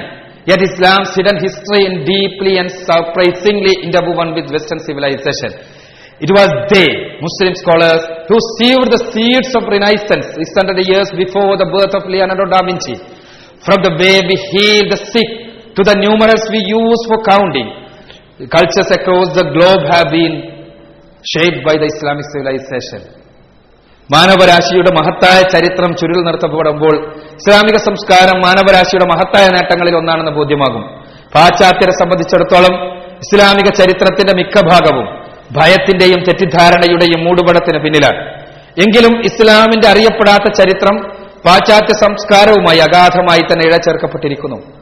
Leonardo ഡാവിഞ്ചിക്ക് അറുന്നൂറ് വർഷങ്ങൾക്ക് മുമ്പ് തന്നെ അവരാണ് മുസ്ലിം ബുദ്ധിജീവികൾ നവോത്ഥാനത്തിന്റെ വിത്തുപാകിയത്. രോഗികളെ സുഖപ്പെടുത്തുവാൻ നാം സ്വീകരിക്കുന്ന രീതി മുതൽ എണ്ണാൻ നാം കൂട്ടുന്ന എണ്ണാൻ നാം ഉപയോഗിക്കുന്ന അക്കങ്ങൾ വരെ ഭൂഗോളത്തിനും ചുറ്റുമുള്ള സംസ്കൃതികൾക്കെല്ലാം രൂപം നൽകിയത് ഇസ്ലാമിക സംസ്കാരമാണ്. ജോനാഥൻ ഗ്രപ്പർ പറയുന്നതാണ് ഏതെങ്കിലും ഒരു മുസ്ലിം മതമൂലികവാദി പറയുന്നതല്ല ഇത് എന്ന കാര്യം പ്രത്യേകം ശ്രദ്ധിക്കുക. അതേപോലെ തന്നെ ജോർജ് റാഫേലിന്റെ ആ, നിങ്ങൾക്ക് ഇപ്പോഴും S for Arabs W W W Salam dot കോമിൽ പോയാൽ നിങ്ങൾക്ക് കാണാൻ കഴിയും. From algebra and coffee to guitars, optics and universities, the best hosts of people of the crescent moon, a millennium ago, while the west was shrouded in darkness, Islam enjoyed a golden age, lightning in the streets of Cordoba, when London was a barbarous pit, religious tolerance in Toledo, while pogroms raged from York to Vienna. As custodians of our classical legacy, Arabs were, the, uh, were midwives to our renaissance. Their influence, however alien it might seem, has always been with us. Whether it's a cup of steaming hot joe or the algorithms in computer programs. Algebra മുതൽ കാപ്പിയും ഗിറ്റാറും പ്രകാശശാസ്ത്രവും സർവകലാശാലകളും വരെ പാശ്ചാത്യ ലോകം ചന്ദ്രക്കലയുടെ ലോകത്തെ ജനങ്ങളോട് കടപ്പെട്ടിരിക്കുന്നു ഒരു സഹസ്രാബ്ദത്തിന് മുൻപ് പടിഞ്ഞാറ് ഇരുളിൽ മുങ്ങിക്കിടന്നപ്പോൾ ഇസ്ലാം ഒരു സുവർണകാലം ആസ്വദിക്കുകയായിരുന്നു ലണ്ടൻ കാടത്വത്തിന്റെ ഗർത്തത്തിലായിരുന്നപ്പോൾ കൊർദോബയുടെ തെരുവുകൾ പ്രകാശമാനമായിരുന്നു. യോക്ക് മുതൽ വിയന്ന വരെയുള്ള സ്ഥലങ്ങളിൽ മതത്തിന്റെ പേരിലുള്ള കൂട്ടക്കൊലകൾ സംഹാരതാണ്ഡവമാടിയപ്പോൾ തോലഡോ മതസൗഹാർദ്ദത്തിന്റെ പ്രതീകമായി നിലകൊണ്ടു. നമ്മുടെ ശ്രേഷ്ഠ പാരമ്പര്യത്തിന്റെ സംരക്ഷകൻ എന്ന നിലയ്ക്ക് അറബികളായിരുന്നു നമ്മുടെ നവോത്ഥാനത്തിന്റെ സൂതികർമ്മിണികൾ. എത്ര തന്നെ വൈദേശികമാണെന്ന് തോന്നിച്ചാലും ഓരോ കപ്പ് ആവി പറക്കുന്ന ചൂടുപാനീയത്തിലും മുതൽ കമ്പ്യൂട്ടർ പ്രോഗ്രാമുകളുടെ അൽഗരിതത്തിൽ വരെയുള്ള സകല രംഗങ്ങളിലും അവരുടെ സ്വാധീനം നമ്മോടൊപ്പം ഉണ്ടായിരുന്നു. ഇത് ഇസ്ലാമിക ലോകത്ത് ഈ അംഗീകാരം യഥാർത്ഥത്തിൽ മധ്യകാലഘട്ടത്തിൽ മുസ്ലിം ലോകത്തുണ്ടായിരുന്ന ശാസ്ത്രീയമായ മുന്നേറ്റങ്ങളുടെ അംഗീകാരമാണ് എന്നുള്ളതാണ് സത്യം. നിങ്ങൾക്ക് മധ്യകാലഘട്ടത്തിലെ മുസ്ലിം ശാസ്ത്രജ്ഞരുടെ രചനകളിലെ ഏതാനും പേജുകൾ ഞാൻ എടുത്തു കൊടുത്താണ് അത് നിങ്ങൾക്ക് പരിശോധിക്കാവുന്നതാണ്. മുസ്ലിം മധ്യകാല ശാസ്ത്ര ലോകത്തെ അധികായന്മാർ ഇന്നും ശാസ്ത്രത്തിന് ശാസ്ത്രലോകത്തിന് വിസ്മരിക്കാൻ കഴിയാത്ത അധികായന്മാരെ നമുക്ക് കാണാൻ കഴിയും. കാനൂൻ ഫിത്തിബ് എന്ന വൈദ്യശാസ്ത്ര നിയമങ്ങൾ എന്ന പുസ്തകം എഴുതിയ ഇബിനുസീൻ അബിസന്ന എന്നാണ് ശാസ്ത്രലോകത്ത് അദ്ദേഹം അറിയപ്പെടുന്നത്. അതേപോലെ തന്നെ തസ്രീഫ് ശസ്ത്രക്രിയയുടെ അടിസ്ഥാന നിയമങ്ങൾ വിശദീകരിക്കുന്ന തസ്രീഫിന്റെ കർത്താവ് അബുൽ ഖാസി. ഓൺ ഒപ്റ്റിക്സ് പ്രകാശശാസ്ത്രത്തിന്റെ ഒപ്റ്റിക്സ് ഫിസിക്സിൽ നിങ്ങൾ പഠിക്കുന്നതാണ് പ്രകാശശാസ്ത്രത്തിന്റെ അടിസ്ഥാനങ്ങൾ വിശദീകരിക്കുന്ന ഓൺ ഒപ്റ്റിക്സിന്റെ കർത്താവ് Abul Hasan. Book of seventy രസതന്ത്രത്തിന്റെ അടിസ്ഥാന ശിലകളെ കുറിച്ച് വിശദീകരിക്കുന്ന ബുക്ക് ഓഫ് സെവന്റിയുടെ കർത്താവ് ജാബിറുബൻ ഹയ്യാൻ സൂഫി വ്യത്യസ്ത ശാസ്ത്രശാഖകളെ കുറിച്ച് ഇരുന്നൂറോളം പുസ്തകങ്ങൾ എഴുതിയ മുഹമ്മദ് ബിൻ സക്കരിയ റാസി. അൽജിബ്രയുടെ അടിസ്ഥാന തത്വങ്ങൾ പഠിപ്പിച്ചിട്ടുള്ള മുഹമ്മദ് ബിൻ മൂസൽ കുബാരിസ്മി ത്രികോണമിതിയുടെ ട്രിഗ്നോമെട്രിയിലെ ഗവേഷണങ്ങൾക്ക് പ്രസിദ്ധനായ അബുൽ വഫ. ഖഗോളശാസ്ത്ര രംഗത്തെ അധികായന്മാരായ നാസറുദ്ദീൻ തൂസിയും അസർ ഖാലിയും ഇങ്ങനെ ഒരുപാട് പേർ. ഇസ്ലാമിക ലോകത്ത് നിങ്ങൾക്ക് ഓരോ ശാസ്ത്രശാഖയും എടുത്താൽ ആ ശാസ്ത്രശാഖയുടെ അടിവേര് നിങ്ങൾ അന്വേഷിച്ചാൽ നിങ്ങൾക്ക് കാണാൻ കഴിയും മധ്യകാലഘട്ടത്തിൽ മുസ്ലിം ശാസ്ത്രജ്ഞന്മാരുടെ പേരുകൾ. ഇസ്ലാമിക ലോകത്തെ സുപ്രധാനമായ ഒരു ഗവേഷണം. ഞാൻ വിശദീകരിക്കുന്നില്ല. നമുക്കറിയാം ഇന്ന് ഭൂമി ഉരുണ്ടതാണ് എന്നും അതേപോലെ തന്നെ ഭൂമി സൂര്യനെ ചുറ്റും ചുറ്റാണ് എന്നെല്ലാം ഉള്ളത് മധ്യകാലഘട്ടത്തിന് ശേഷം ഗലീലിയോക്ക് ശേഷം അതല്ലെങ്കിൽ നേരത്തെ പറഞ്ഞ കോപ്പർണിക്കസിന് ശേഷമാണ് ആധുനിക ലോകത്തിന് അറിയാൻ കഴിഞ്ഞത് എന്നാണ് പലപ്പോഴും പറയാറുള്ളത്. എന്നാൽ ശാസ്ത്ര രംഗത്ത് അറിവിനെ കുറിച്ച് ഹിസ്റ്ററി ആസ്ട്രോണമിയിലെ ഹിസ്റ്ററിയെ കുറിച്ച് വിശദീകരിക്കുന്ന പുസ്തകത്തിൽ ഹിസ്റ്ററി ഓഫ് അസ്ട്രോ ആസ്ട്രോണമി എന്ന പുസ്തകത്തിൽ ഈ കാര്യത്തിൽ അറബികൾ നടത്തിയ ശക്തമായൊരു മുന്നേറ്റത്തെക്കുറിച്ച് പറഞ്ഞിട്ടുണ്ട്. മലയാളം മാത്രം നമുക്ക് വായിച്ചു നോക്കാം. പ്രപഞ്ചവുമായി തുലനം ചെയ്യുമ്പോൾ വളരെ ചെറിയ പരിമാണം മാത്രമുള്ള ഒരു ഗോളമാണ് ഭൂമി എന്ന വസ്തുത. ഏതോ വിരുദ്ധത്തിൽ അറേബ്യൻ പണ്ഡിതന്മാർക്കിടയിൽ അതിഷേധ്യമായ സ്വീകാര്യത നേടിക്കഴിഞ്ഞിരുന്നു. അവർക്കിടയിൽ ജ്യോതിശാസ്ത്രത്തിന്റെ ഉത്ഗതിയെ തുടർന്ന് ആദ്യമായി നടത്തപ്പെട്ട ശാസ്ത്രീയ സംരംഭം ഭൂമിയുടെ വലിപ്പം നിർണയിക്കുകയായിരുന്നു പൽമീറ സമതലത്തിൽ ഖലീഫ മാമൂന്റെ ഉത്തരവ് പ്രകാരമാണ് അത് നടന്നത്. ഇബിന് യൂനസ് നൽകിയിട്ടുള്ള വിവരങ്ങൾ അനുസരിച്ച് അന്ന് നാല് നിരീക്ഷകന്മാർ ചേർന്ന് ഒരു ഡിഗ്രിയുടെ ദൈർഘ്യം അളക്കുകയാണ് ചെയ്തത്. രണ്ടുപേർ വാമിക്കും തദ്മൂറിനും അടക്കും. മറ്റു രണ്ടുപേർ രേഖപ്പെടുത്തപ്പെട്ടിട്ടില്ലാത്ത മറ്റൊരു മേഖലയിൽ ഇവരുന്ന് അളവുകൾ എടുത്ത് ആദ്യം കിട്ടിയ അളവനുസരിച്ച് ഒരു ഡിഗ്രി അൻപത്തിയേഴ് അറബിയൻ നാഴികക്ക് തുല്യമായിരുന്നു. രണ്ടാമത് കിട്ടിയ അളവനുസരിച്ച് അൻപത്തി ആറ് പോയിന്റ് രണ്ടേ അഞ്ച് നാഴികയും നാലായിരം മുഴമത്ര ഒരു അറബിയൻ നാഴിക. അന്തിമ വിശകലനത്തിൽ രണ്ടളവുകളുടെയും കൂടി ഏകദേശ ശരാശരി മുന്നൂറ്റി അറുപത്തഞ്ച് ഒന്ന് ബൈ മൂന്ന് നാഴിക ഒരു ഡിഗ്രിയുടെ ദൈർഘ്യമായി അംഗീകരിക്കപ്പെടുന്നു. അങ്ങനെ ഭൂമിയുടെ ചുറ്റളവ് ഇരുപതിനായിരത്തി നാനൂറ് നാഴികയായും വ്യാസം ആറായിരത്തി അഞ്ഞൂറ് നാഴികയായും ഗണിക്കപ്പെട്ടു. ഇത് ഇൽട്രയറുടെ the history of history of astronomy from Thales to Kepler എന്ന പുസ്തകത്തിലുള്ളതാണ് അഥവാ ഭൂമിയുടെ ആരം നിർണയിക്കാൻ ഭൂമി ഒരു ഗോളമാണ് എന്ന് മനസ്സിലാക്കി ഭൂമിയുടെ ആരം ആരം എന്ന് പറഞ്ഞാൽ നിങ്ങൾക്കറിയാം ഗോളത്തിന്റെ കേന്ദ്രഭാഗവും അതിന്റെ ഉപരിതലവും തമ്മിലുള്ള ദൂരമാണ് ആരം. ഇങ്ങനെ ആരം നിർണയിക്കുവാൻ വേണ്ടി ശാസ്ത്രീയമായ കണ്ടുപിടുത്തം ഇസ്ലാമിക ലോകത്ത് നടത്തുന്ന സമയത്ത് ആണ് ബ്രൂണോ എ ഭൂമിയാണ് ഭൂമി സൂര്യനെ ചുറ്റുകയാണ് എന്ന് പറഞ്ഞതിന് ചുട്ടുകൊന്നത് യൂറോപ്പിൽ എന്ന് നമ്മൾ മനസ്സിലാക്കണം. അതിനുവേണ്ടി മാത്രമാണ് ഈ കാര്യം ഉദ്ധരിച്ചിട്ടുള്ളത്. ഇനി ഇതിന്റെ ഏറ്റവും പ്രധാനപ്പെട്ട ഭാഗത്തേക്ക് നമുക്ക് കിടക്കാം. ഖുർആാനും ശാസ്ത്രവും എന്ന വിഷയം നമ്മൾ കൈകാര്യം ചെയ്യുമ്പോൾ നമ്മൾ മനസ്സിലാക്കേണ്ട കാര്യം. പരിശുദ്ധ ഖുർആൻ ഒരു ശാസ്ത്ര ഗ്രന്ഥമല്ല നിങ്ങൾ നേരത്തെ തന്നെ ഞാൻ പറഞ്ഞപ്പോ മൂന്ന് കാര്യങ്ങൾ ഞാൻ വിശദീകരിച്ചു. പരിശുദ്ധ ഖുർആൻ എന്താണ്? ഖുർആൻ ഒരു ശാസ്ത്ര ഗ്രന്ഥമാണ് നമ്മൾ അവിടെ പറഞ്ഞില്ല. എന്തായിരുന്നു പറഞ്ഞ മൂന്ന് കാര്യം? ഒന്ന് പടച്ചവനിൽ നിന്നുള്ള വേദഗ്രന്ഥമാണ്. രണ്ടാമത്തേത് അത് മനുഷ്യർക്കുള്ള മാർഗദർശക വെളിപാടാണ്. മൂന്നാമത്തേത് അത് അന്തിമ പ്രവാചകനുള്ള മാനുഷിക ദൃഷ്ടാന്തമാണ്. ഇത് മൂന്നെണ്ണാണ് നമ്മൾ പറഞ്ഞിട്ടുള്ളത്. ഖുർആൻ ശാസ്ത്ര ഗ്രന്ഥമാണോ അല്ല ചരിത്ര ഗ്രന്ഥമാണോ അല്ല ഖുർആൻ എന്നാൽ പിന്നെ എന്താണ് ഖുർആൻ? ഖുർആൻ ഈ പറഞ്ഞ മൂന്നുമാണ്. അതല്ലാതെ മറ്റൊന്നുമല്ല ഖുർആൻ. എന്നാൽ സട്ടാവായ തമ്പുരാനിൽ നിന്നുള്ള വേദഗ്രന്ഥമാണ് പരിശുദ്ധ ഖുർആൻ. സട്ടാവായ തമ്പുരാനിൽ നിന്നുള്ള വേദഗ്രന്ഥമായതുകൊണ്ട് തന്നെ അതിൽ മനുഷ്യരുടെ കര കര കരവിരുതുകൾ നടന്നിട്ടില്ല എന്നതുകൊണ്ട് തന്നെ അതിൽ അബദ്ധങ്ങൾ ഉണ്ടായിക്കൂടാ ആ ഖുർആൻ പ്രകൃതിയെക്കുറിച്ച് ഒരുപാട് വിശദീകരിക്കുന്നുണ്ട്. ഖുർആന്റെ സവിശേഷത ഏതാണ്? പ്രകൃതി പ്രതിഭാസങ്ങളെക്കുറിച്ച് നിരവധി പരാമർശങ്ങൾ ഖുർആനിൽ കാണാൻ കഴിയും. ആകാശഗോളങ്ങളെക്കുറിച്ച് ഖുർആൻ പറയുന്നുണ്ട്. ഭൂമിയെക്കുറിച്ച് ഖുർആൻ പറയുന്നുണ്ട്. സൂര്യചന്ദ്ര നക്ഷത്രാദികളെക്കുറിച്ച് ഖുർആൻ പറയുന്നുണ്ട്. രാപ്പകലുകളുടെ മാറി മാറിയുള്ള ആഗമനത്തെക്കുറിച്ച് ഖുർആൻ പറയുന്നുണ്ട്. ഭൂമിയിലെ പ്രതിഭാസങ്ങളെക്കുറിച്ച് ഖുർആനിലെ പരാമർശങ്ങളുണ്ട്.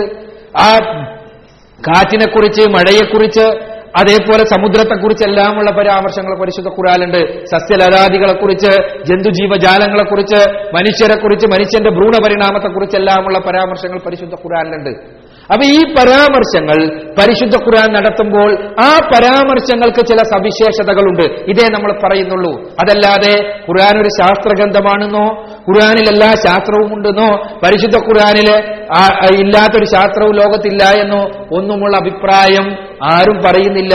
അങ്ങനെ ഒരു അഭിപ്രായം ആർക്കുമില്ല താനും. എന്നാൽ ഖുർആാനിലെ പ്രകൃതി പ്രതിഭാസങ്ങളുമായി ബന്ധപ്പെട്ട പരാമർശങ്ങളിൽ ഒരു ചില സവിശേഷതകളുണ്ട്. ആ സവിശേഷതകളാണ് നമ്മൾ പറയുന്നത്. ഒന്നാമത്തെ സവിശേഷത അതിൽ തീരെ അബദ്ധങ്ങളില്ല എന്നത്. തീർച്ചയായും പതിനാല് നൂറ്റാണ്ടുകൾക്ക് മുമ്പ് അവതരിപ്പിക്കപ്പെട്ട ഒരു ഗ്രന്ഥത്തിൽ അത് നിരക്ഷരനായ ഒരു മനുഷ്യന്റെ നാവിലൂടെ ലോകം കേട്ട ഒരു പുസ്തകത്തിൽ നിരക്ഷരനാണ് മുഹമ്മദ് നബി നമുക്ക് സംശയമില്ല. ചരിത്രകാരന്മാർക്ക് സംശയമില്ല. അത്തരം ഒരു പുസ്തകത്തിൽ പ്രപഞ്ച പ്രതിഭാസങ്ങളെക്കുറിച്ച് പറയുന്നുണ്ടെങ്കിൽ അതിൽ അബദ്ധമുണ്ടായേ തീരൂ. യാതൊരു സംശയവും വേണ്ട. പതിനാല് നൂറ്റാണ്ടുകൾക്ക് മുമ്പ് നമ്മുടെ അറിവ് അത്രയും പരിമിതമാണ്. അതുകൊണ്ടാണത്. ഏത് എത്ര വലിയ ബുദ്ധിജീവിയാണെങ്കിലും അന്ന് എഴുതി വെച്ചതിൽ അബദ്ധമുണ്ടായേ പറ്റുള്ളൂ. എന്തിനാ അന്നൊക്കെ പോണേ? നമ്മൾ ആധുനിക ശാസ്ത്രത്തിന്റെ പിതാക്കന്മാരിൽ ഒരാളായിട്ട് പറയുന്ന ആളാണല്ലോ ന്യൂട്ടൺ ന്യൂട്ടന്റെ പ്രിൻസിപ്പിയ എന്ന പുസ്തകം അല്ലെ? പ്രിൻസിപ്പിയ മാത്തമാറ്റിക്ക എന്ന പുസ്തകം നാച്ചുറലിസ്റ്റ് പ്രിൻസിപ്പിയ മാത്തമാറ്റിക്ക എന്ന പുസ്തകത്തിന്റെ പൂർണ പേര്. ഏതായിരുന്നാലും ആ പുസ്തകമാണ് ആധുനിക ഭൗതികത്തിന്റെ അടിത്തറയുണ്ടാക്കിയ പുസ്തകം നമുക്കറിയാം. പക്ഷേ ഇന്ന് നമ്മൾ ആ പുസ്തകം മറച്ചു വെക്കുകയാണെങ്കിൽ അതിൽ ഒരുപാട് അബദ്ധം നമുക്ക് കാണാൻ കഴിയും. എന്താ കാരണം? ഒരു നൂറ്റാണ്ട് അല്ലെങ്കിൽ ഏതാനും പതിറ്റാണ്ടുകൾ കഴിയുമ്പോഴേക്ക് നമ്മുടെ അറിവ് വികസിക്കുന്നു. അപ്പൊ നമുക്ക് പുതിയ അറിവുകൾ ലഭിക്കുന്നു. ആ അറിവുകൾക്കനുസരിച്ച് പഴയ അറിവുകൾ തെറ്റാണെന്ന് നമുക്ക് ബോധ്യപ്പെടുന്നു. ഇത് സ്വാഭാവികമാണ്. എന്നാൽ ഒരിക്കലും അറിവ് വികസിക്കേണ്ടതില്ലാത്ത അസ്തിത്വം സൃഷ്ടാവായ തമ്പുരാൻ അവനിൽ നിന്നുള്ള ഒരു ഗ്രന്ഥത്തിൽ അബദ്ധം ഉണ്ടായിക്കൂടാ. ഖുർആന്റെ സവിശേഷത ഏതാണ്? ഒരൊറ്റ അബദ്ധം ഖുർആനിലില്ല. ഉദാഹരണമായി കൊടുത്തിട്ടുള്ള സൂര്യചന്ദ്രന്മാരെ കുറിച്ചുള്ള പരാമർശങ്ങൾ. ഒരൊറ്റ അബദ്ധം ഞാൻ വളരെ വളരെ വെല്ലുവിളിയുടെ സ്വരത്തിൽ തന്നെയാണ് ഞാനിത് പറയുന്നത്. പരിശുദ്ധ ഖുർആനിൽ ഒരു അബദ്ധം ചൂണ്ടിക്കാണിക്കാൻ കഴിഞ്ഞാൽ ഒരബദ്ധം ചൂണ്ടിക്കാണിക്കാൻ കഴിഞ്ഞാൽ ഖുർആൻ ദൈവികമല്ല എന്ന് അംഗീകരിക്കുവാൻ നമ്മൾ സന്നദ്ധമാണ്. എന്നാൽ അത് ചൂണ്ടിക്കാണിക്കുവാൻ ഒരാൾക്കും കഴിയില്ല എന്നുള്ളതാണ് ഖുർആന്റെ സവിശേഷത.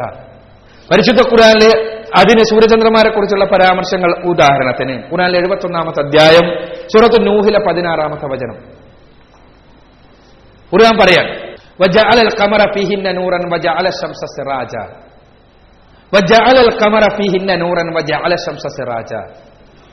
എന്താ പറയുന്നത്? സൂര്യനെ അവിടെ ഒരു സിറാജാക്കി വെച്ചു ചന്ദ്രനെ ഒരു നൂറുമാക്കി വെച്ചു എന്നാണ്. നിങ്ങൾ അറബി പഠിക്കുന്ന ആളുകളാണ് കുറച്ച് ആളുകളെങ്കിലും സിറാജി എന്ന പദം ചെറിയ ക്ലാസ്സുകളിൽ അറബി പഠിച്ചിട്ടുള്ള ആളുകൾക്ക് തന്നെ അറിയാം എന്തിനാ ഉപയോഗിക്കുക? വിളക്കിനാണ് ഉപയോഗിക്കുക. നൂർ എന്ന് പറഞ്ഞാലോ? എല്ലാവർക്കും ഒരേ പ്രകാശത്തിനാണ്. അല്ലെ ഇത് എന്താണ്? സിറാജാണ് ഇവിടെ നമ്മൾ കാണുന്നത് നൂറാണ്. അല്ലെ? പ്രകാശം എന്ന് പറയുമ്പോൾ പ്രകാശം അനുഭവവേദ്യമാകുന്നത് എപ്പോഴത് പ്രതിഫലിപ്പിക്കപ്പെടുമ്പോഴാണ്. പ്രകാശത്തിന്റെ സ്രോതസ്സാണ് സിറാജ്. പരിശുദ്ധ ഖുർആനിൽ സൂര്യനെക്കുറിച്ച് ഒരുപാട് പരാമർശങ്ങളുണ്ട്. ചന്ദ്രനെക്കുറിച്ചും ഒരുപാട് പരാമർശങ്ങളുണ്ട്. ഒരു സ്ഥലത്ത് പോലും ചന്ദ്രനെക്കുറിച്ച് സിറാജ് എന്ന് പറഞ്ഞിട്ടില്ല. ചന്ദ്രനെക്കുറിച്ച് പറഞ്ഞു എന്താ പറയുന്നത്? നൂർ എന്നോ അല്ലെങ്കിൽ മുനീർ എന്നോ ആണ്. സൂര്യനെ കുറിച്ച് പറയുമ്പോൾ അവിടെ സിറാജ് എന്നും ലിയാഹ് എന്നുമെല്ലാമാണ് സൂര്യനെ കുറിച്ച് പറയുന്നത്. രണ്ടും പ്രകാശത്തിന്റെ സ്രോതസ്സിനെ കുറിക്കുന്നതാണ്. പ്രകാശത്തിന്റെ സ്രോതസ്സിനാണ് സിറാജ് എന്ന് പറയാ. ഇനി നിങ്ങൾ ആലോചിച്ച് നോക്കുക പതിനാല് നൂറ്റാണ്ടുകൾക്ക് മുമ്പ് ഒരു മനുഷ്യൻ അറബ്യൻ അറബ്യൻ സമൂഹത്തിൽ ജീവിച്ച ഒരാൾ. അദ്ദേഹത്തിന് എത്ര സർഗവാസനയുണ്ടെങ്കിലും അദ്ദേഹം പറയുമ്പോ എന്താണ് എന്തിനോടാണ് ചന്ദ്രനെ ഉപമിക്കുക? ചന്ദ്രനെ ഉപമിക്കാൻ സാധ്യത കൂടുതൽ വിളക്കിനോടാണ്. എന്താ കാരണം? വിളക്ക് എപ്പോൾ മനുഷ്യൻ ആവശ്യമുണ്ടോ അപ്പോൾ കടന്നു വരുന്ന വിളക്കിന് പകരം കടന്നു വരുന്നയാളാണ് ചന്ദ്രൻ. പകൽ സമയത്ത് നമ്മളാരും വിളക്ക് ഉപയോഗിക്കാറില്ല. അതുകൊണ്ട് തന്നെ വിളക്കിന് പകരമായി കടന്നു വരുന്ന സാധനമാണ് ചന്ദ്രൻ. അതുകൊണ്ട് തന്നെ കേവലമായ സർഗവാസനയുടെ അടിസ്ഥാനത്തിൽ എഴുതിയ ഗ്രന്ഥമായിരുന്നു ഖുർആാനെങ്കിൽ അതിൽ ചന്ദ്രനെയാണ് വിളക്കിനോട് ഉപമിക്കേണ്ടത്. അല്ലാതെ സൂര്യനെയല്ല. എന്നാൽ പരിശുദ്ധ ഖുർആൻ സൂര്യനെക്കുറിച്ച് മാത്രമേ വിളക്ക് എന്ന് പറയുന്നുള്ളൂ. പ്രകാശത്തിന്റെ സ്രോതസ് എന്ന് പറയുന്നുള്ളൂ. ഞാൻ വിശദീകരിക്കേണ്ടതില്ല. ഇന്ന് നിങ്ങൾക്കറിയാം പ്രകാശത്തിന്റെ സ്രോതസ് സൂര്യനാണ്. ചന്ദ്രനോ പ്രകാശം പ്രതിഫലിപ്പിക്കുക മാത്രമാണ്. ചന്ദ്രൻ നൂറ് മാത്രമാണ്. എന്നാൽ സൂര്യനാണ് സിറാജി എന്ന് ഇന്ന് നമുക്കറിയാം. തീരെ അബദ്ധമില്ല എന്നുള്ളതാണ് ഇവിടെ സവിശേഷത. ഒരറ്റ അബദ്ധമെങ്കിലും പരിശുദ്ധ ഖുർആനിൽ എന്ന് ചൂണ്ടിക്കാണിക്കാൻ ഒരാൾക്കും സാധ്യമല്ല.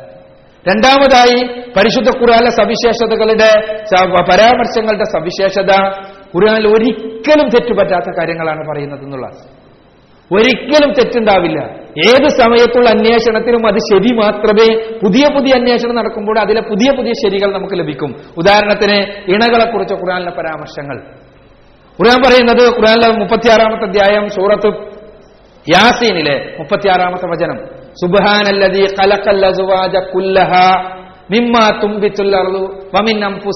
വമിൻ പറയാണ് പടച്ചവൻ എത്ര പരിശുദ്ധൻ? എല്ലാറ്റിലും ഇണകളെ സൃഷ്ടിച്ചവൻ. കുല്ലഹ എന്നാണ്. എല്ലാറ്റിലും ഇണകളെ സൃഷ്ടിച്ചവൻ. ആ ഇണകൾ എന്തിലൊക്കെയുണ്ട് ഭൂമി മുളപ്പിക്കുന്ന സസ്യങ്ങളിലുണ്ട് നിങ്ങളിലുണ്ട് നിങ്ങളിൽ നിന്ന് ഇണകളുണ്ട്. മാത്രമല്ല നിങ്ങൾക്കറിയാത്ത വസ്തുക്കളിലുമുണ്ട്. നമുക്കറിയാം മനുഷ്യരിലുള്ള ഇണകളെ കുറിച്ച് വിശദീകരിക്കേണ്ട ആവശ്യമില്ല. ജന്തുക്കളിലുള്ള ഇണകളെ കുറിച്ച് വിശദീകരിക്കേണ്ട ആവശ്യമില്ല. അതേപോലെ തന്നെ സസ്യങ്ങളിലുള്ള ഇണകളെ കുറിച്ച് വിശദീകരിക്കേണ്ട ആവശ്യമില്ല എന്ന് നമുക്കറിയാം. എന്നാൽ നമ്മൾ കൂടുതൽ കൂടുതൽ പഠനങ്ങളുമായി മുന്നോട്ട് പോയപ്പോൾ നമ്മൾ അറിഞ്ഞ വസ്തുതകൾ എന്താണ്? നമ്മൾ പരിശോധിച്ച് നോക്കുക. നമ്മൾ ആദ്യം വിചാരിച്ച ആറ്റമാണ് ഈ പ്രപഞ്ചത്തിന്റെ എല്ലാ വസ്തുക്കളുടെയും അടിസ്ഥാനപരമായ ഇഷ്ടിക ആറ്റമാണെന്ന് നമ്മൾ വിചാരിച്ചു. ആറ്റത്തെക്കുറിച്ച് കൊണ്ട് പഠിച്ചപ്പോഴോ? അവിടെ ഇണകളുടെ പാരസ്പര്യമാണ് നമ്മൾ അറിഞ്ഞു. പ്രോട്ടോണും ഇലക്ട്രോണുമാകുന്ന ഇണകൾ. ആ ഇണകൾ ഇലക്ട്രോണും പ്രോട്ടോണും ഇണകളായി നിലനിൽക്കുന്നത് കൊണ്ടാണ് പദാർത്ഥ ലോകം തന്നെ നിലനിൽക്കുന്നത് നമ്മൾ മനസ്സിലാക്കി. സുബാനല്ലതീ കലക്കല്ല അസുവാജ കുല്ലഹ. എല്ലാറ്റിലും ഇണകളെ സൃഷ്ടിച്ചു ഇനി ഇലക്ട്രോ പ്രോട്ടോണിനെ കുറിച്ച് നമ്മൾ മനസ്സിലാക്കിയപ്പോ പ്രോട്ടോണിനെയും ന്യൂട്രോണിനെയും കുറിച്ച് മനസ്സിലാക്കിയപ്പോ അവിടെയും വീണ്ടും അടിസ്ഥാന കണങ്ങളുണ്ടെന്ന് മനസ്സിലായി. അതെന്താണ്? അത് കോർക്കുകൾ എന്നറിയപ്പെടുന്നതാണ്. ഇപ്പോ നിങ്ങളുടെ അഡ്വാൻസ്ഡ് ഫിസിക്സിൽ പിന്നെ ഇപ്പോഴുള്ള ഡിഗ്രി ക്ലാസ്സിലെല്ലാം കോർക്കുകളെ കുറിച്ച് പഠനം കടന്നു വന്നിട്ടുണ്ടോ എന്ന് എനിക്കറിയില്ല. ഞങ്ങളൊന്നും പഠിക്കുമ്പോൾ കോർക്കുകളെ കുറിച്ചുള്ള പഠനം ഡിഗ്രിക്കൊന്നും കടന്നു വന്നിട്ടുണ്ടായിരുന്നില്ല. കോർക്കുകൾ പുതിയ പഠനമാണ്. കോർക്കുകളെ കുറിച്ച് പഠനശാസ്ത്ര ശാഖക്ക് തന്നെ ക്രോമോഡൈനാമിക്സ് ആണ് പേര്. ഫിസിക്സിലെ ഒരു ശാഖയാണ് അറ്റോമിക് ഫിസിക്സ് അറ്റോമിക് ഫിസിക്സിലെ ഒരു ശാഖയാണ് ന്യൂക്ലിയർ ഫിസിക്സ് ന്യൂക്ലിയർ ഫിസിക്സിന്റെ ഒരു ശാഖയാണ് ക്രോമോഡൈനാമിക്സ് ആ ക്രോമോഡൈനാമിക്സിൽ നമ്മൾ പഠിക്കുന്നത് കോർക്കുണ്ടല്ലോ കോർക്ക് നിലനിൽക്കുന്നത് കോർക്കും ആന്റി കോർക്കുമാകുന്ന ഇണകളായിട്ടാണ് കോർക്ക് നിലനിൽക്കണമെങ്കിൽ ഒരു ആന്റി കോർക്ക് വേണം. ആ ആന്റി കോർക്കില്ലെങ്കിൽ കോർക്കില്ല കോർക്കില്ലെങ്കിൽ ആന്റി കോർക്കില്ല കോർക്കിനെ ആന്റി കോർക്കിനെയും വേർപെടുത്താൻ പറ്റുമോ? വേർപെടുത്താൻ സാധ്യമല്ല. ഒരിക്കലും വേർപെടുത്താൻ കഴിയാത്ത ഇണകളായിട്ടാണ് കോർക്കും ആന്റി കോർക്കും സ്ഥിതി ചെയ്യുന്നത്. ഇനി ഇലക്ട്രോണിനെ കുറിച്ച് പഠിച്ചപ്പോഴോ? ഇലക്ട്രോണിനെ നിങ്ങൾ പഠിച്ചിട്ടുണ്ട്. ഇലക്ട്രോൺ എന്താണ്? നിങ്ങൾ സ്കൂളിൽ തന്നെ പഠിച്ചിട്ടുള്ള ഇലക്ട്രോൺ കണികയാണോ പാർട്ടിക്കിൾ ആണോ? അല്ല എന്ന് വേവ് ആണോ? അതുമല്ല. എന്നാൽ വേവ് ആണ് എന്ന് വിചാരിച്ചിട്ട് ഇലക്ട്രോൺ നോക്കുമ്പോൾ നമുക്ക് തോന്നും അത് തരംഗമാണ് വേവ് ആണ്. അതല്ല പാർട്ടിക്കിൾ ആണോ എന്ന് പരിശോധിക്കുമ്പോൾ നമുക്ക് മനസ്സിലാകും അത് പാർട്ടിക്കിൾ ആണ്. അവസാന ശാസ്ത്രജ്ഞന്മാർ പറഞ്ഞിട്ടുള്ള എന്താണ്? വേവ് പാർട്ടിക്കിൾ ഡൈക്കോട്ടമി അതാണ് ഇലക്ട്രോൺ അഥവാ തരംഗ കണികാദ്വൈത സ്വഭാവം. അല്ലെ? അപ്പോ രണ്ട് തരംഗ സ്വഭാവം വിരുദ്ധമായ സ്വഭാവമാണ് കണികാ സ്വഭാവം വിരുദ്ധമായ സ്വഭാവമാണ്. ഈ രണ്ട് സ്വഭാവങ്ങളെയും ഇണചേർത്തപ്പോൾ ഇലക്ട്രോൺ ഉണ്ടായി. സുബഹാനലതി ഇലക്ട്രോൺ ഏറ്റവും അടിസ്ഥാനപരം ആ ഇലക്ട്രോണിൽ എന്താണുള്ളത്? തരംഗവും കണികയും ഇണചേർത്തു. അതിന് വേർപെടുത്താൻ പറ്റുമോ? വേർപെടുത്താൻ സാധിക്കാത്ത വിധം. ഇനി പുതിയ പഠനം ഉണ്ടാകുമ്പോ പുതിയ ഇണയെ കണ്ടെത്തും എന്നുള്ളതാണ് സത്യം. അതല്ലാതെ മറ്റൊന്നും നമ്മൾ കണ്ടെത്തില്ല പരിശുദ്ധ ഖുർആനിലെ ആ പരാമർശത്തിന്റെ സത്യത ഓരോ രംഗത്തും നമുക്ക് ബോധ്യപ്പെടുന്നു എന്നാണ് പറഞ്ഞതിനർത്ഥം ഇനി മൂന്നാമത്തെ ഖുർആന്റെ സവിശേഷത. ഖുർആനിന്റെ അവതരണ കാലഘട്ടത്തിൽ നിലനിന്നിരുന്ന അന്ധവിശ്വാസങ്ങളൊന്നും ഖുർആാനിലില്ല എന്നുള്ളത് ഖുർആന്റെ അവതരണ കാലഘട്ടത്തിൽ നിലനിന്നിരുന്ന അന്ധവിശ്വാസം. ഉദാഹരണത്തിന് ഭ്രൂണശാസ്ത്ര രംഗത്ത് നിലനിന്നിരുന്ന അന്ധവിശ്വാസങ്ങളിൽ ഒന്ന്. രണ്ട് രൂപത്തിലുള്ള വിശ്വാസങ്ങൾ അന്ന് നിലനിന്നിരുന്നു ഒന്ന് പുരുഷൻ ശ്രവിക്കുന്ന ബീജത്തിൽ ശുക്ലത്തിൽ ഒരു കുഞ്ഞ് ഒളിഞ്ഞു കിടക്കുകയാണെന്നും സ്ത്രീയുടെ ഗർഭപാത്രം കേവലം ആ കുഞ്ഞിന് വളരാനുള്ള ഒരു സ്ഥലം മാത്രമാണ് എന്നുമുള്ള വിശ്വാസമായിരുന്നു ഒന്ന്. രണ്ടാമത്തേതോ സ്ത്രീയുടെ മെൻസ്ട്രൽ ബ്ലഡ് അവർ ആർത്തവ രക്തം പുരുഷന്റെ ലൈംഗിക പ്രവർത്തനം വഴി ഒരു ഉൽപ്രേരകമായി ബീജം കടന്നു ചെല്ലുകയും ആർത്തവരക്തം ഗർഭാശയത്തിൽ കട്ട പിടിച്ചിട്ട് കുഞ്ഞുണ്ടായിത്തീരുകയുമാണ് എന്നുള്ള വിശ്വാസം. ഈ രണ്ട് വിശ്വാസമായിരുന്നു ഉണ്ടായിരുന്നത്.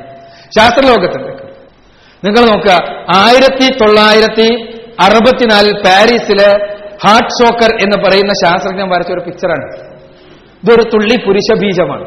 ആ ഒരു പുരുഷ ബീജത്തിൽ ഒരു കുഞ്ഞുണ്ടെന്നും ആ കുഞ്ഞിന്റെ കോലാണ് മിനിയേച്ചർ ഓഫ് എ ചൈൽഡ് ഈ കുഞ്ഞിനെ ശ്രവിക്കുകയാണ് സ്ത്രീയുടെ ഗർഭപാത്രത്തിലേക്ക് ശ്രവിക്കുകയാണ് പുരുഷൻ ചെയ്യുന്നതെന്നും. അങ്ങനെ സ്ത്രീയുടെ ഗർഭപാത്രത്തിൽ വെച്ച് ഈ കുഞ്ഞ് വളർന്നു വരികയാണ് ചെയ്യുന്നത് എന്നും സ്ത്രീക്ക് സ്ത്രീയുടെ ശരീരത്തിന് കുഞ്ഞിന്റെ നിർമ്മാണത്തിലാകെയുള്ള കുഞ്ഞിന്റെ സൃഷ്ടിയിലാകെയുള്ള പങ്ക് ഗർഭപാത്രം കൊടുക്കുക എന്ന പങ്ക് മാത്രമാണ് എന്നുമായിരുന്നു. ആയിരത്തി അറുന്നൂറ്റി തൊണ്ണൂറ്റിനാല് വരെ അഥവാ പതിനേഴാം നൂറ്റാണ്ട് വരെ ഉണ്ടായിരുന്ന ശാസ്ത്രലോകത്തുണ്ടായിരുന്ന വിശ്വാസം. എന്നാൽ ഇന്ന് നമുക്കറിയാം അർദ്ധകോശങ്ങൾ പുരുഷന്റെ ശരീരത്തിൽ ഒരു അർദ്ധകോശവും സ്ത്രീയുടെ ശരീരത്തിൽ ഒരു അർദ്ധകോശവും കൂടി ചേർന്നിട്ടാണ് കുഞ്ഞുണ്ടാകുന്നത് എന്ന്. അപ്പോ പരിശുദ്ധ ഖുർആൻ എന്നാൽ നിങ്ങൾ നോക്കുക. ഖുർആൻ ഖുർആൻ എഴുപത്തിയാറാമത്തെ അധ്യായം സൂറത്തുൽ ഇൻസാനിലെ രണ്ടാമത്തെ വചനത്തിൽ പരിശുദ്ധ ഖുർആൻ പറയുന്നത് നുത്തുഫത്തു നുത്തുഫത്തുൻ അംഷാജ് എന്നാണ് അഥവാ കൂടിച്ചേർന്നുണ്ടായ ഒരു ബീജത്തിൽ നിന്നാ കലക്കനൽ ഇൻസാനം കൂടിച്ചേർന്നുണ്ടായ ഒരു ബീജത്തിൽ നിന്നാണ് നിങ്ങളെ സൃഷ്ടിച്ചിട്ടുള്ളത്. കൂടിച്ചേർന്നുണ്ടായ ബീജം. ആണിന്റെയും പെണ്ണിന്റെയും ബീജങ്ങൾ കൂടിച്ചേർന്നുകൊണ്ടാണ് മനുഷ്യന്റെ സൃഷ്ടി ഉണ്ടായിട്ടുള്ളത് റസൂർലായി സല്ലാ വസ്ലം ഇതിന് വ്യാഖ്യാനം നൽകി. പ്രവാചകനോട് ഒരു ജൂതം വന്നിട്ട് ചോദിച്ചു എന്തിൽ നിന്നാണ് കുഞ്ഞുണ്ടാകുന്നത്? അപ്പൊ പറഞ്ഞു ആണിന്റെയും പെണ്ണിന്റെയും നുത്തുഫകളിൽ നിന്ന് സ്ത്രീയുടെയും പുരുഷന്റെയും നുത്തുഫകളിൽ നിന്ന്.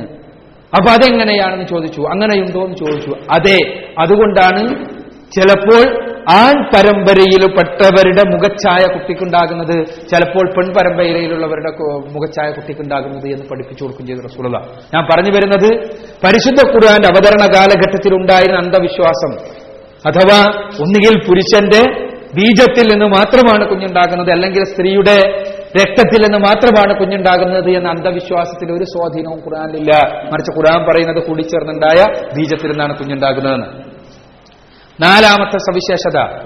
പരിശുദ്ധ ഖുർആാനിന്റെ നാലാമത്തെ സവിശേഷത.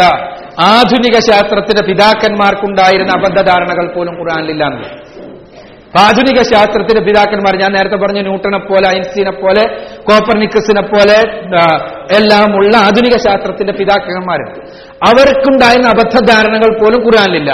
ഉദാഹരണത്തിന് പ്രപഞ്ചം മാറ്റമില്ലാതെ നിലനിൽക്കുന്നു എന്ന വിശ്വാസം. എന്നും പ്രപഞ്ചം ഇതേപോലെ തന്നെയാണ് എന്നായിരുന്നു ആ തൊള്ളായിരത്തി മുപ്പതുകൾ വരെയുള്ള ശാസ്ത്രലോകത്തെ വിശ്വാസം. പ്രപഞ്ച സ്റ്റാറ്റിക്കാണ്. പ്രപഞ്ച സ്റ്റാറ്റിക്കാണെന്ന് പറഞ്ഞാൽ പ്രപഞ്ചത്തിന് മൊത്തത്തിൽ മാറ്റമൊന്നുമില്ല. പ്രപഞ്ചം മൊത്തത്തിൽ എല്ലായ്പ്പോഴും ഇങ്ങനെ തന്നെയാണ് എന്നായിരുന്നു വിശ്വാസം. എങ്ങനെ? ഇപ്പൊ ഈ ക്ലാസ് റൂം ക്ലാസ് റൂം എപ്പോഴും ഇങ്ങനെ തന്നെ. ക്ലാസ് റൂമിൽ ആൾ വരും പോവുകയും ചെയ്യാം. പക്ഷേ ക്ലാസ് റൂം ആക്ടിവിറ്റീസ് മാറ്റമൊന്നുമില്ലല്ലോ. ഈ ക്ലാസ് റൂമിൽ ആളുകൾ അങ്ങോട്ടും ഇങ്ങോട്ടും മാറി ഇരിക്കുന്നുണ്ടാകാം പക്ഷേ ആസ് ഇറ്റ് ഈസ് ഈ ക്ലാസ് റൂം എന്നുള്ള നിലയ്ക്ക് ഇതിന് മാറ്റമൊന്നുമില്ല. ഇങ്ങനെയാണ് പ്രപഞ്ചം എന്നായിരുന്നു തൊള്ളായിരത്തി മുപ്പത് വരെയുണ്ടായിരുന്നു നമ്മുടെ വിശ്വാസം. എന്നാൽ ആയിരത്തി തൊള്ളായിരത്തി ഇരുപത്തി ഒൻപതിൽ ഈ വിശ്വാസത്തിന് ഈ വിശ്വാസത്തിന് പിന്നെ ഐൻസ്റ്റൈൻ ഈ വിശ്വാസത്തെ സ്ഥാപിക്കുവാൻ വേണ്ടി അദ്ദേഹത്തിന്റെ സ്ഥലകാല നൈരന്തര്യത്തിന്റെ പ്രപഞ്ച വ്യാഖ്യാനത്തിൽ ഒരു കോൺസ്റ്റന്റിനെ പ്രത്യേകമായി അദ്ദേഹം നിയോഗിക്കുക പോലും ചെയ്തു. അത് വളരെ വിശദീകരിക്കേണ്ടതാണ്. ഞാൻ വിശദീകരിക്കുന്നില്ല.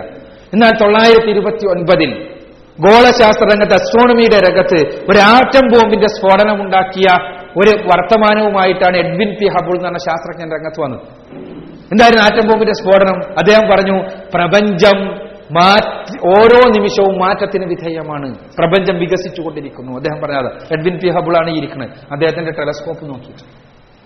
അദ്ദേഹം പറഞ്ഞത് പ്രപഞ്ചം വികസിച്ചുകൊണ്ടിരിക്കുന്ന ഒരു ബലൂൺ നമ്മളിങ്ങനെ വീർപ്പിക്കുന്ന സമയത്ത് ബലൂണിലെ പുള്ളികൾ പരസ്പരം ഇങ്ങനെ അകന്നകന്ന് പോകില്ലേ അകന്നു പോകും. ഇതേപോലെ പ്രപഞ്ചത്തിലെ ഓരോ നക്ഷത്രക്കൂട്ടങ്ങളും ഗാലക്സികൾ എന്നാണ് നക്ഷത്രക്കൂട്ടങ്ങൾക്ക് പറയാ ഈ നക്ഷത്രക്കൂട്ടങ്ങൾ പരസ്പരം അകന്നുകൊണ്ടിരിക്കുന്നു. അങ്ങനെ അകന്നുകൊണ്ടിരിക്കുന്നതുകൊണ്ട് തന്നെ അതിന്റെ അർത്ഥം എന്താ? പ്രപഞ്ചം വികസിച്ചുകൊണ്ടേയിരിക്കുന്നു.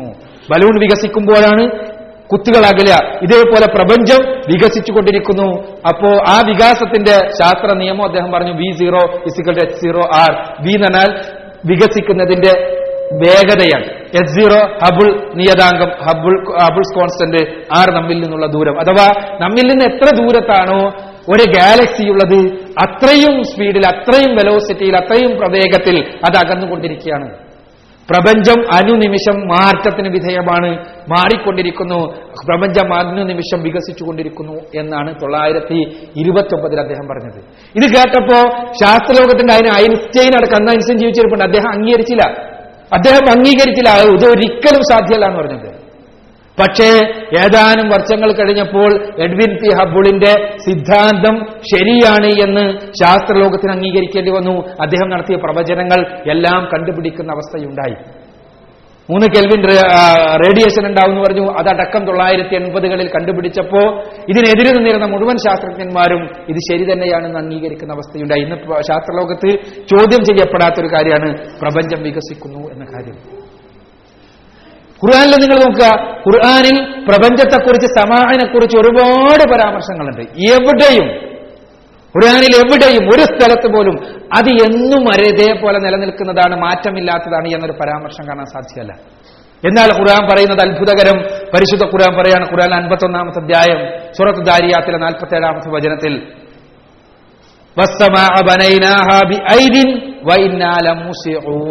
നാമാണ് നമ്മുടെ കരങ്ങൾ കൊണ്ട് ഈ ആകാശലോകങ്ങളെ സൃഷ്ടിച്ചിട്ടുള്ളത്. നാം അതിനെ വികസിപ്പിച്ചുകൊണ്ടിരിക്കുന്നു. നാം വികസിപ്പിച്ചുകൊണ്ടിരിക്കുന്നു. തൊള്ളായിരത്തി ഇരുപത്തി ഒൻപതിൽ എഡ്വിൻ പി ഹബിൾ പറഞ്ഞപ്പോ ശാസ്ത്രലോകത്ത് ഐൻസ്റ്റൈൻ അടക്കം അംഗീകരിക്കാതിരുന്ന കാര്യം പരിശുദ്ധ ഖുർആൻ പതിനാല് നൂറ്റാണ്ടുകൾക്ക് മുമ്പ് ഖുർആൻ ആ ആ പടച്ചതമ്പുരാന്റെ പ്രസ്താവനയായി പറഞ്ഞു വെച്ചതാണ് നമ്മൾ കാണുന്നത്. ഖുർആാനിലെ സ്റ്റാറ്റിക് ആണ് എന്ന ഒരു പരാമർശം പോലും ഇല്ല. അത് മാറ്റമില്ലാത്തതാണ് എന്നൊരു പരാമർശം പോലും ഇല്ല എന്നതുപോലെ തന്നെ ഖുർആാനിലെ പ്രപഞ്ചത്തിലെ മാറ്റത്തെക്കുറിച്ച് പറയുന്ന ഒരു ഭാഗമാണ് നമ്മൾ കാണുന്നത്. അത്ഭുതകരം പരിശുദ്ധ ഖുർആാനിന്റെ അവസ്ഥ എന്ന് മാത്രമേ നമുക്ക് പറയാൻ നിർവാഹമുള്ളൂ ഇതിന്റെ അടിസ്ഥാനത്തിൽ പ്രപഞ്ച വികാസ തത്വത്തിന്റെ അടിസ്ഥാനത്തിൽ എഡ്വേർഡ് ലൈമാത്ര രൂപകൽപ്പന നൽകിയ സിദ്ധാന്തമാണ് മഹാവിസ്ഫോടന സിദ്ധാന്തം അഥവാ ബിഗ് ബാങ് തിയറി. പ്രാപഞ്ചിക വസ്തുക്കളെല്ലാം ഒരു പ്രൈമോഡിയൽ ന്യൂക്ലിയസ് ആയിരുന്നു അഥവാ ഒരു ന്യൂക്ലിയസ് ആയിരുന്നു ഒരു ആദിമ പിണ്ടാവസ്ഥയിലായിരുന്നു അത് പൊട്ടിത്തെറിച്ചിട്ടാണ് മഹാവിസ്ഫോടനത്തിലൂടെയാണ് ഈ പ്രപഞ്ചം ഉണ്ടായിട്ടുള്ളതെന്നും ആ പിന്നെ വിസ്ഫോടനത്തിനാണ് മഹാവിസ്ഫോടനം ബിഗ് ബാങ് എന്ന് പറയുക. അതിനു മുൻപ് എന്തായിരുന്നു പ്രപഞ്ചം എങ്ങനെയായിരുന്നു അതിലെ നിയമങ്ങൾ നമുക്ക് പറയാൻ സാധ്യമല്ല എന്നും അത് മുതൽക്കേ ഈ പ്രപഞ്ചത്തിൽ ഇന്ന് നിലനിൽക്കുന്ന നിയമങ്ങൾ ഉണ്ടായിട്ടുള്ളൂ എന്നുമുള്ള സിദ്ധാന്തമാണ് ബിഗ് ബാങ് തിയറി. ഈ സിദ്ധാന്തത്തിന്റെ വിശദാംശങ്ങളെക്കുറിച്ച് ചർച്ചകൾ നടന്നുകൊണ്ടിരിക്കുന്നുണ്ടെങ്കിലും ഒരു ആദിമ പദാർത്ഥത്തിൽ നിന്നാണ് എല്ലാ പ്രാപഞ്ചിക വസ്തുക്കളും ഉണ്ടായത് എന്ന കാര്യത്തിൽ ഗോളശാസ്ത്രജ്ഞന്മാർക്കിടയിൽ നിന്ന് അഭിപ്രായ വ്യത്യാസമൊന്നുമില്ല എന്നുള്ളതാണ് സത്യം. അഥവാ പ്രപഞ്ചം ഒരു ഒരു ഒരൊറ്റ പദാർത്ഥത്തിൽ നിന്നാണ് എല്ലാം ഉണ്ടായത് എന്നുള്ള കാര്യത്തിൽ ആർക്കും സംശയമില്ല എന്നർത്ഥം. ഖുർആൻ ഈ വിഷയത്തിൽ എന്താ പറയുന്നത് നോക്ക് നിങ്ങൾ. ഖുർആൻ പറയാണ് അവലം യറല്ലദീന കഫറു അന്നസ്തമാവാത്തി വല്ലർവ കാനത്താ റത്ഖൻ ഫഫതഖനാഹുമാ. അവിശ്വാസികൾ കാണുന്നില്ലേ? ആകാശ വസ്തുക്കളും ഭൂമിയുമെല്ലാം ഒന്നായിരുന്നു റത്തക്കായിരുന്നു കൂടിച്ചേർന്നുകൊണ്ടായിരുന്നു എന്ന്. നാം ആണ് അതിനെ വേർപെടുത്തിയത് എന്ന്. പരിശുദ്ധ ഖുർആൻ പറയാണ് ഇതെല്ലാം കൂടി ചേർന്നതായിരുന്നു എന്നും നമ്മളാണ് പടച്ചവനാണ് ഇതിനെ വേർപെടുത്തിയത് എന്നും അവിശ്വാസികൾ കാണുന്നില്ലേ? മഹാവിസ്ഫോടന സിദ്ധാന്തം ഇന്ന് പരിശുദ്ധ ഖുർആാനിന്റെ സത്യതക്ക് തെളിവ് നൽകുകയാണ് എന്നുള്ളതാണ് യാഥാർത്ഥ്യം. ഇനി അഞ്ചാമത്തെ സവിശേഷത പരിശുദ്ധ ഖുർആനിലെ പരാമർശങ്ങളുടെ അഞ്ചാമത്തെ സവിശേഷത ഭാഷാ പ്രയോഗങ്ങളിൽ പോലും പരിശുദ്ധ ഖുർആൻ കൃത്യമാണെന്നുള്ളതാണ്. ഭാഷാ പ്രയോഗങ്ങൾ പോലും. ആ നോക്ക് നിങ്ങൾ തേനീച്ചയെയും ചിലന്തിയെയും കുറിച്ച് പരാമർശങ്ങൾ. നിങ്ങൾ തേനീച്ചന്റെ കടി കൊണ്ട് ആരെങ്കിലും ഉണ്ടോ അവിടെ ഉം? നിങ്ങൾ അത്ര നല്ല കുട്ടികളാണെന്നൊന്നും തോന്നുന്നില്ല. കൊണ്ടിട്ടുണ്ടാവണം. ഏഹ് അപ്പോ കൊണ്ടിട്ടില്ലെങ്കിൽ നിങ്ങൾ അത്രയും കൊള്ളരുതാത്തവരാണെന്നാണ് അർത്ഥം. കാരണം ഒരു ആൺകുട്ടികളാകുമ്പോൾ ഒരു തേനീച്ച കൂട് കാണുമ്പോൾ അതിലൊന്ന് പോയി തീ വെച്ച് നോക്കുക എന്നെല്ലാം പറഞ്ഞാൽ ഒരു ആണത്വത്തിന്റെ ലക്ഷണമാണ് അപ്പൊ ഏതായിരുന്നാലും അപ്പൊ ഒരു പടി കൊള്ളുക എന്നുള്ളത് അതിന്റെ സ്വാഭാവികത. ഏതായിരുന്നാലും തേനീച്ച ഒരു അത്ഭുതമാണ്. തേനീച്ച കൂട് അതിനേക്കാൾ വലിയ അത്ഭുതമാണ്. അത് മാത്രം സംസാരിക്കുകയാണെങ്കിൽ മണിക്കൂറുകളോളം സംസാരിക്കാൻ. തേനീച്ച കൂടിന്റെ കൃത്യത അടക്കം നമ്മൾ സംസാരിക്കുകയാണെങ്കിൽ വളരെ വളരെ വളരെ നമുക്ക് അത്ഭുതം തോന്നും പടച്ചവന്റെ സൃഷ്ടി മഹാത്മ്യത്തെക്കുറിച്ച്. ആ വിഷയത്തിൽ തന്നെ ഒരു ഡോക്യുമെന്ററി ഞങ്ങൾ പുറത്തിറക്കിയിട്ടുണ്ട്.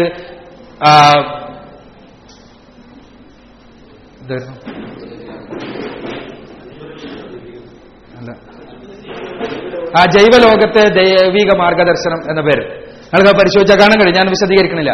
തേനീച്ചക്കൂട്ടിൽ മൂന്ന് തരം തേനീച്ചകളാണ് മൂന്ന് തരം. ഒന്ന് റാണി മറ്റൊന്ന് മടിയൻ മൂന്നാമത്തത് ജോലിക്കാർ മൂന്നിന്റെ കൊല്ലം റാണിയായിരിക്കും ഏറ്റവും വലുത് മടിയന്മാര് കുറച്ചൊരു വലുത് ഇടത്തരം.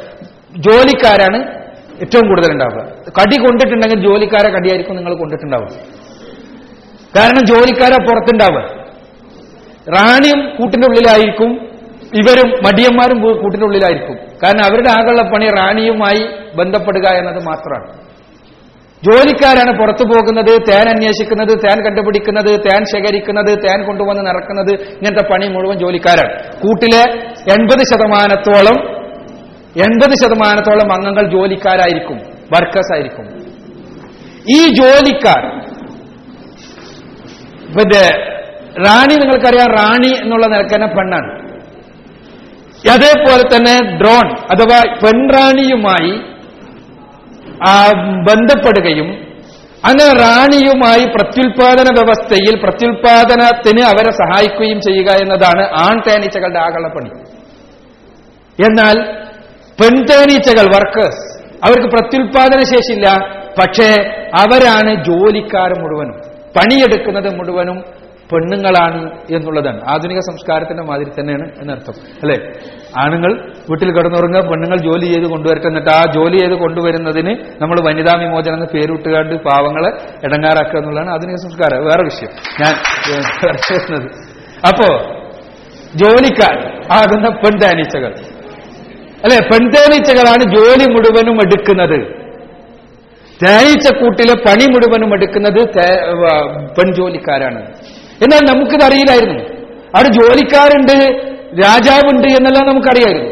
ഇപ്പൊ നിങ്ങൾ ഷേക്സ്പിയറുടെ ചില നോവലുകളിൽ ചില ഡ്രാമകളിൽ ഷേക്സ്പിയറുടെ ഡ്രാമകളിൽ എനിക്ക് തോന്നുന്നത് ഡ്രാമന്റെ പേരും ഓർമ്മല്ല അതിൽ പ്രത്യേകമായി പറയുന്നുണ്ട് തേനീച്ചയെ കുറിച്ച് പറയുമ്പോൾ രാജാവും പടയാളികളെന്നാ പറയുന്നത്. രാജാവാരാ? നമ്മളിപ്പോ ക്യൂന്ന് വിളിക്കുന്ന അല്ലെങ്കിൽ റാണി എന്ന് വിളിക്കുന്ന ആളാണ് രാജാവ്. അതിന്റെ കീഴിലുള്ള പടയാളികൾ ബാക്കിയുള്ളവരെ ആക്രമിക്കാൻ വേണ്ടി ഒരുങ്ങി നിൽക്കുന്ന പണിയെടുക്കുന്ന ആളുകളെ പടയാളികൾ ആണുങ്ങളായിരുന്നു എന്നായിരുന്നു വിചാരിച്ചിരുന്നത്. എന്നാൽ ആയിരത്തി എണ്ണൂറ്റി എഴുപത്തിയാറിൽ സൊമർ ഡാം ഹോളണ്ടിലെ സൊമർ ഡാം എന്ന വ്യക്തി ഈ വിഭജനത്തെക്കുറിച്ച് ശാസ്ത്രീയമായി പഠിച്ചു. ആദ്യമായി ശാസ്ത്രീയമായി പഠിക്കുന്നത് ആയിരത്തി എണ്ണൂറ്റി എഴുപത്തി ആറിലാണ് ഈ പഠനത്തിന് ബോൺ ഫ്രിഷ് എന്ന ശാസ്ത്രജ്ഞൻ വളരെ ശാസ്ത്രീയമായി അതിനെക്കുറിച്ച് പഠിക്കുകയും തേനീച്ചകളുടെ പെരുമാറ്റ രീതിയെയും അതിന്റെ ഡാൻസിനെയും ആശയവിനിമയത്തെയും എല്ലാം കുറിച്ചുള്ള പഠനത്തിന് ആയിരത്തി തൊള്ളായിരത്തി എഴുപത്തി മൂന്നിലെ നൊബേൽ സമ്മാനം അദ്ദേഹത്തിന് ലഭിക്കുകയും ചെയ്തു. ബോൺ ഫ്രിഷിന് തൊള്ളായിരത്തി എഴുപത്തി മൂന്നിൽ ആയിരത്തി എണ്ണൂറ്റി എഴുപത്തി ആറിന് മുൻപ് നമുക്കിത് അറിയുമായിരുന്നില്ല. ഖുർആാനിലൊരു അധ്യായം തന്നെ ഉണ്ട് പതിനാറാമത്തെ അധ്യായം. ആ അധ്യായത്തിന്റെ പേരെന്താ? സൂറത്തു നെഹൽ തേനീച്ച എന്നാണ് പേര്. ആ എന്ന അധ്യായത്തിൽ നെഹലിനെ കുറിച്ച് പറയുന്ന അറുപത്തെട്ട് അറുപത്തൊൻപത് വചനങ്ങളിലാണ്. ബൗഹ റബ്ബുക്ക ഇലൻ നെഹലി എന്ന് തുടങ്ങുന്ന വചനം. നിന്റെ രക്ഷിതാവ് തേനീച്ചക്ക് ബോധനം നൽകിയിരിക്കുന്നു വഹിയും നൽകിയിരിക്കുന്നു. എന്തിനാ? കൂടുണ്ടാക്കാൻ തേൻ ശേഖരിക്കാൻ. അതേപോലെ തന്നെ മറ്റ് പ്രവർത്തനങ്ങൾ നടത്താൻ. ഇതാണ് പറഞ്ഞിട്ടുള്ളത്. നിങ്ങൾക്ക് വചനം കാണാൻ വളരെ ദീർഘമായ വചനാണ് ഞാൻ ഉദ്ധരിക്കുന്നില്ല. നിന്റെ നാഥൻ തേനീച്ചയ്ക്ക് ഇപ്രകാരം ബോധനം നൽകിയിരിക്കുന്നു. മലകളിലും മരകളിൽ മരങ്ങളിലും മനുഷ്യർ കെട്ടിയുണ്ടാക്കുന്നവരെ നീ പാർപ്പിടങ്ങൾ ഉണ്ടാക്കിക്കൊള്ളുക. പിന്നെ എല്ലാതരം ഫലങ്ങളിൽ നിന്നും നീ ഭക്ഷിച്ചു കൊള്ളുക എന്നിട്ട് നിന്റെ രക്ഷിതാവ് സൗകര്യപ്രദമായി ഒരുക്കി തന്നിട്ടുള്ള മാർഗങ്ങളിൽ നീ പ്രവേശിച്ചു കൊള്ളുക ഇവിടെ എല്ലാം പടച്ചോന്റെ കൽപ്പനയാണ്. അല്ലെ? നീ അങ്ങനെ ചെയ്യുക ചെയ്യുക എന്നുള്ള കൽപ്പന. ഈ കൽപ്പന ക്രിയ നിങ്ങൾക്ക് അറബിയിൽ നിങ്ങൾക്കറിയാം കൽപ്പന ക്രിയ ഏത് ക്രിയയും ശ്രീരംഗം ഉണ്ടാകും. പുല്ലിംഗം ഉണ്ടാക്കും. നിങ്ങൾ പഠിക്കുന്നതാണ് അല്ലെ? സർഫ് ചെയ്യുമ്പോ അറബി ഭാഷ പഠിക്കുന്ന ആളുകൾ പഠിക്കും. എന്താ? റഹബാന്നുണ്ടാകും റഹബത്ത് എന്നുണ്ടാകും അപ്പൊ അതേപോലെ തന്നെ ഓരോ രംഗത്തും. ഓരോ രംഗത്തും അല്ലെ? അപ്പൊ ഇതേപോലെ പിന്നെ കൽപ്പനക്രിയകളിൽ നിങ്ങൾ നോക്കുക മര നീ പാർപ്പിടമുണ്ടാക്കിക്കൊള്ളുക എന്ന കൽപ്പനക്രിയ പരിശുദ്ധ ഖുർആനിൽ പറയുന്നത് ഇത്തഖദി ഇത്തഖദി എന്നാണ്. നീ ഭക്ഷിച്ചു കൊള്ളുക എന്ന് പറയുന്നത് കുലീനാണ് ഒരാണിനോട് നീ ഭക്ഷിക്കുക എന്നാണെങ്കിൽ കുൽ എന്നാ പറയുക. ഒരു പെണ്ണിനോട് ഭക്ഷിക്കാൻ പറയുമ്പോൾ കുലി എന്നാണ് പറയുക. അപ്പോ ഇവിടെ പറഞ്ഞിട്ടുള്ള വചനം നിങ്ങൾ നോക്കുക. തേനീച്ചയോട് പടച്ച തമ്പുരാൻ നൽകിയിട്ടുള്ള കൽപ്പന ആരോടാ? പെൺ തേനീച്ചയോടാണ് നീ ഭക്ഷിക്കണം. പെൺ തേനീച്ചയോടാണ് നീ പാർപ്പിടം ഉണ്ടാക്കണം. പെൺ തേനീച്ചയോടാണ് നീ മനുഷ്യർ കെട്ടിയുണ്ടാക്കിയ വസ്തുക്കളിൽ പ്രവേശിക്കണം. എന്നെല്ലാമുള്ള കൽപ്പന. കൃത്യമാണ്. ഇവിടെ പെണ്ണിനോടാണ് കൽപ്പന. ആ പെണ്ണ് തന്നെയാണ് ആ പണി ചെയ്യുന്നത്. ഈ പെണ്ണാണ് ഈ പണി ചെയ്യുന്നതെന്ന് നമുക്ക് ഇപ്പോഴാണ് മനസ്സിലായത് അഥവാ ആയിരത്തി എണ്ണൂറിന് ശേഷം ആയിരത്തി തൊള്ളായിരത്തി എഴുപത്തി മൂന്നിലാണ് നമ്മളത് കൺഫേം ചെയ്തത്. എന്നാൽ പരിശുദ്ധ ഖുർആൻ പതിനാല് നൂറ്റാണ്ടുകൾക്ക് മുമ്പ് ആ പദപ്രയോഗം നിങ്ങൾ നോക്കുക. ആ പദപ്രയോഗത്തിലെ കൃത്യത നോക്കുക. ഒരു സ്ഥലത്ത് പോലും പരിശുദ്ധ ഖുർആൻ തേനീച്ചയുമായി ബന്ധപ്പെട്ട് പണിയെടുക്കുന്ന വിഷയങ്ങൾ പറയുമ്പോൾ എല്ലായ്പ്പോഴും പരിശുദ്ധ ഖുർആൻ പറഞ്ഞിട്ടുള്ളത് എന്താണ്? സ്ത്രീലിംഗ ക്രിയയാണ് മുഹമ്മദ് നബിക്ക് മനസ്സിലായത് കൊണ്ടാണോ? തീർച്ചയായും അല്ല. ആരാണോ തേനീച്ചക്ക് ബോധനം നൽകുന്നത്?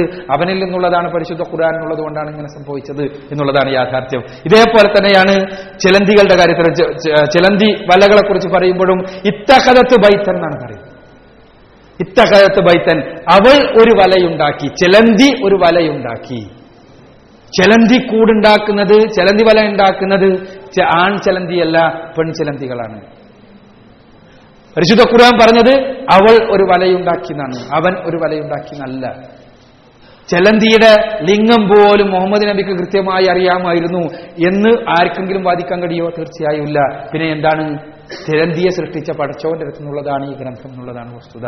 അതാണ് അതിന്റെ യാഥാർത്ഥ്യം. ഇതേപോലെ തന്നെ അടുത്ത സവിശേഷത പദങ്ങൾ പോലും കൃത്യവും സൂക്ഷ്മവുമായി പ്രയോഗിക്കുന്നു എന്നുള്ളത്. ഭാഷാപ്രയോഗങ്ങളിലെ കൃത്യത ഞാൻ പറഞ്ഞു. ഇനി പദങ്ങൾ ഖുർആൻ പ്രയോഗിക്കുന്ന ഓരോ പദങ്ങളുടെയും കൃത്യത നമ്മൾ അത്ഭുതപ്പെടുത്തും. ഗർഭസ്ഥ ശിശുവിന്റെ രൂപപരിണാമത്തെക്കുറിച്ചുള്ള പരാമർശങ്ങൾ ഉദാഹരണത്തിന്. പരിശുദ്ധ ഖുർആൻ ഇരുപത്തിമൂന്നാമത്തെ അധ്യായം സൂറത്ത് മോമിനിലെ പന്ത്രണ്ട് മുതൽ പതിനാല് വരെയുള്ള വചനങ്ങളിൽ ഗർഭസ്ഥ ശിശുവിന്റെ രൂപപരിണാമത്തെ കുറിച്ച് പറയുന്നുണ്ട് ഖലഖൽ മിൻ സുലാലത്തിൻ മിൻ തീൻ ജഅൽനാഹു നുത്ഫതൻ ഫീ നുത്ഫത ആദ്യം പറയുന്നത് ഒരു നുത്തുഫാണ് നുത്തുഫയെ ഭദ്രമായുള്ള സ്ഥാനത്ത് വെച്ചു എന്നാണ്. നുത്തുഫ ഞാൻ നേരത്തെ പറഞ്ഞു എന്താണ് ആ ബീജം? കൂടിച്ചേർന്നുണ്ടായ ബീജം. ഈ ഞാൻ പറയും കൂടിച്ചേർന്നുണ്ടായ ബീജം. നേരത്തെ ഞാൻ പറഞ്ഞു ഈ കൂടിച്ചേർന്നുണ്ടായ ബീജത്തെ ഭദ്രമായൊരു സ്ഥാനത്ത് വെച്ചു. കറാറിൻ മക്കീൻ എന്നാണ് പറയുന്നത്. വളരെ അത്ഭുതകരമാണ് ഖുർആന്റെ പ്രയോഗം. ഇന്ന് വരെ ഇന്ന് നിങ്ങൾക്കറിയാം ഒരുപാട് ഈ രംഗത്ത് ഭ്രൂണശാസ്ത്ര രംഗത്ത് ഒരുപാട് നമ്മൾ വളർച്ച നേടിയിട്ടുണ്ട്. ഇപ്പൊ ടെസ്റ്റ് ട്യൂബ് ശിശു ക്ലോണിങ്ങിനെ കുറിച്ചല്ല നമ്മൾ ചിന്തിച്ചുകൊണ്ടിരിക്കുക. പക്ഷേ ഗർഭാശയത്തിന് തുല്യമായൊരു സംവിധാനം ആർട്ടിഫിഷ്യലായി ഉണ്ടാക്കി ഉണ്ടാക്കുവാൻ ഇന്ന് വരെ ശാസ്ത്രലോകത്തിന് കഴിഞ്ഞിട്ടില്ല. നമ്മൾ ഐ വി എഫ് നടത്തിയിട്ട് എന്താണ്? പുരുഷ ബീജവും സ്ത്രീ ബീജവും കൂടി ടെസ്റ്റ് ട്യൂബ് ശിശു എന്ന പേരിൽ നമ്മൾ ആർട്ടിഫിഷ്യലായിട്ട് കൂട്ടിയോജിപ്പിച്ചിട്ട് പിന്നെ അതിനെ വളരാൻ വേണ്ടി എങ്ങോട്ടാ വിടണത് ഗർഭപാത്രത്തിലേക്കാ സ്ത്രീയുടെ ഗർഭപാത്രത്തിലേക്കാണ്. ഗർഭപാത്രം ഖുർആൻ പ്രയോഗിക്കുന്നത് ബീജമുണ്ടായതിനു ശേഷം ആ വളരെ സുരക്ഷിതമായ സ്ഥാനത്തേക്ക് വെച്ചു എന്നാണ്. ഗർഭപാത്രം എന്നുള്ള ആ സ്ത്രീയുടെ അത്ഭുതകരമായ അവയവുണ്ടല്ലോ ഏറ്റവും സുരക്ഷിതമായി കുഞ്ഞിന് വളരാൻ ഏറ്റവും സുരക്ഷിതമായ സ്ഥലമാണെന്നുള്ളതാണ് സത്യം. അതാണ് ആദ്യമായി സംഭവിക്കുന്നത്. രണ്ടാമതായി പിന്നെ ഖുർആൻ പറയുന്നത് അലക്കയാക്കിന്. ആ നുത്തുഫ അലക്കയായി. അലക്ക എന്ന് പറഞ്ഞാൽ അലക്ക എന്നുള്ള അറബി പദത്തിന് നേർക്ക് നേരെയുള്ള അർത്ഥം അള്ളിപ്പിടിക്കുന്നതെന്ന്. അള്ളിപ്പിടിക്കുന്നതെന്ന്. നിങ്ങൾ നോക്കുക ഇങ്ങനെ സ്ത്രീബീജവും പുരുഷബീജവും കൂടിച്ചേർന്ന് സിക്താണ്ടമുണ്ടായി അത് നേരെ ഗർഭാശയത്തിൽ എത്തിച്ചേർന്നാൽ അതിന്റെ ആദ്യത്തെ പണി ഇംപ്ലാന്റേഷൻ ആണ്. അഥവാ ഗർഭാശയത്തിന്റെ ഭിത്തിയിൽ പോയിട്ട് അവിടെ പറ്റിപ്പിടിക്കും ഒരട്ട പറ്റിപ്പിടിക്കണം മതി. എന്നിട്ട് പിന്നെ അത് വളരുക. ആ പറ്റിപ്പിടിച്ചിട്ടില്ലെങ്കിലോ പറ്റിപ്പിടിച്ചിട്ടില്ലെങ്കിൽ അത് അബോർട്ടായി പോകും നശിച്ചു പോകും. ഒരിക്കലും പിന്നെ വളരില്ല. അപ്പൊ ആദ്യത്തെ ഘട്ടം തന്നെ നുത്തുഫയായി സുരക്ഷിത സ്ഥാനത്ത് എത്തിക്കഴിഞ്ഞാൽ പിന്നീട് അലക്കയാകുന്നു എന്ന് പറഞ്ഞ്. അലക്ക എന്ന് പറഞ്ഞാൽ അള്ളിപ്പിടിക്കുന്നത് പറ്റിപ്പിടിക്കുന്നത്. ഇങ്ങനെ പറ്റിപ്പിടിച്ചു. ആ പറ്റിപ്പിടിക്കുന്ന സ്വഭാവം ഉള്ളതുകൊണ്ട് അട്ടക്ക് നമ്മൾ എന്ത് പറയും? അലക്ക എന്ന് പറയും അറബി. അള്ളിപ്പിടിക്കുന്ന അട്ട അട്ടന്റെ കടി കിട്ടിയ ആൾക്കാരുണ്ടാവുമ്പോൾ അട്ടന്റെ കടി കിട്ടിയാൽ നമുക്ക് അറിയാൻ കഴിയും അട്ട അങ്ങോട്ട് കടിച്ചു കഴിഞ്ഞാൽ പിന്നെ വേർപെടുത്താൻ ഭയങ്കര പാടാ. ഈ അട്ടണ്ടല്ലോ. ആ അട്ടന്റെ ആ സ്വഭാവമുള്ളത് കൊണ്ട് തന്നെ അട്ടക്ക് അലക്ക എന്ന് പറയും. അപ്പൊ അലക്ക അട്ടയെപ്പോലുള്ളത് നിങ്ങൾ നോക്കുക. ഈ സമയത്തുള്ള ഭ്രൂണത്തിന്റെ കോലം അട്ടന്റെ കോലം. ഇത് മൈ പിന്നെ വളരെ മൈക്രോസ്കോപ്പിക് ആണ്. മൈക്രോസ്കോപ്പിക് ആയിട്ടുള്ള ഭ്രൂണത്തെ വലുതാക്കി കാണിച്ചതാണ്. അട്ടന്റെ ഈ സമയത്തുള്ള കോലം നിങ്ങൾ നോക്കുക. അലക്കാനുള്ള പദത്തിന്റെ രണ്ടാമത്തെ അർത്ഥം അട്ടയെപ്പോലുള്ളത് എന്നാണ്. അതും വളരെ കൃത്യം. ഇനി ഇങ്ങനെ അട്ട കള്ളിപ്പിടിക്കുമ്പോ സ്വാഭാവികമായിട്ടും അട്ടന്റെ കടി കിട്ടിയവർക്കറിയാം. അട്ട അള്ളിപ്പിടിച്ചിട്ട് കുറച്ചു നേരം കഴിഞ്ഞാൽ അത് ചോര മുഴുവൻ അകത്താക്കും. അകത്താക്കി കഴിഞ്ഞാൽ ഒരു ചോരക്കെട്ട ഇങ്ങനെ കട്ടി പിടിച്ചിട്ട് ഇങ്ങനെ തൂങ്ങിക്കിടക്കണായിരിക്കും തോന്നുക. അതുകൊണ്ട് തന്നെ കട്ടി പിടിച്ച് തൂങ്ങിക്കിടക്കുന്ന ചോരക്കട്ടക്കും അലക്ക എന്ന് പറയും. ഈ സമയത്തുള്ള ഭ്രൂണത്തിന്റെ നിങ്ങൾ നോക്കുക. ഇവിടെ ഇങ്ങനെ ഒരു രക്തക്കട്ടയായി ഇങ്ങനെ പല്ലി പിടിച്ച് പറ്റിപ്പിടിച്ചേക്കാണ്. ഈ രക്തത്തിന്റെ പ്രത്യേകത എന്താ വെച്ചാൽ ഇത് സർക്കുലേറ്റിംഗ് ബ്ലഡ് അല്ല. ഇങ്ങോട്ട് സർക്കുലേറ്റ് ചെയ്യുന്ന ബ്ലഡ് അല്ല. ഇവിടെ ഇങ്ങനെ കട്ടി കുടിച്ച് കിടക്കുന്നത് അതുകൊണ്ട് തന്നെ അവിടെ കട്ടിപ്പിടിച്ച രക്തം എന്നുള്ള അർത്ഥത്തിൽ തന്നെ ഒരു രക്തപിണ്ഡം എന്ന് തന്നെ തോന്നിപ്പിക്കുന്ന രൂപത്തിലാണിത്. ചുരു- ചുരുക്കത്തിൽ അലക്ക എന്ന പദത്തെ പോലെ കൃത്യമായൊരു പദം ആ സമയത്തെ ഭ്രൂണത്തെ കുറിക്കാൻ ലോകത്തൊരു ഭാഷയിലുമില്ല ആ സമയത്ത് ഭ്രൂണത്തെ കുറിക്കാൻ ഭ്രൂണത്തിൽ ഒരു വസ്തുവിന്റെ പേര് എന്നുള്ളത് അതിന്റെ സ്വഭാവത്തിന്റെ അടിസ്ഥാനത്തിലാണല്ലോ നമ്മൾ നിർണയിക്കുന്നത്. അലക്ക എന്ന അറബി പദത്തിന് തുല്യമായ കൃത്യമായ ഒരു പദപ്രയോഗം സൈഗോട്ട് എന്ന് പറഞ്ഞാലോ സിക്താണ്ട് എന്ന് പറഞ്ഞാലോ മറ്റെന്ത് പ്രയോഗിച്ചാലോ കിട്ടില്ല. പരിശുദ്ധ ഖുറാനിലെ ആ പദപ്രയോഗമാണ് ഏറ്റവും കൃത്യം ഏറ്റവും കൃത്യം ഏറ്റവും സൂക്ഷ്മം. ഇനി നിങ്ങൾ അടുത്ത രണ്ടാ പിന്നീട് പറയുന്നത് മുതയാക്കിന് തുമ്മ കലക്കനൽ നുത്തുഫത്ത മുലഅത്തൻ മുത എന്ന് പറഞ്ഞാൽ കടിച്ച് കടിച്ച് ചവച്ച മാംസ കഷ്ണത്തിനാണ് മുതു എന്ന് പറയാം കടിച്ചിട്ട് ഇങ്ങനെ ചമച്ചിട്ട് തുപ്പിയാൽ ആ ഒരു മുതു ആ നമുക്ക് പറയാം. ചവച്ചരച്ച മാംസപുഷ്ടം ഈ സമയത്തുള്ള ഭ്രൂണത്തിന്റെ കോലാണ്. ഈ ആദ്യം അലക്കയിൽ നിന്ന് പിന്നീട് ഭ്രൂണുണ്ടായി.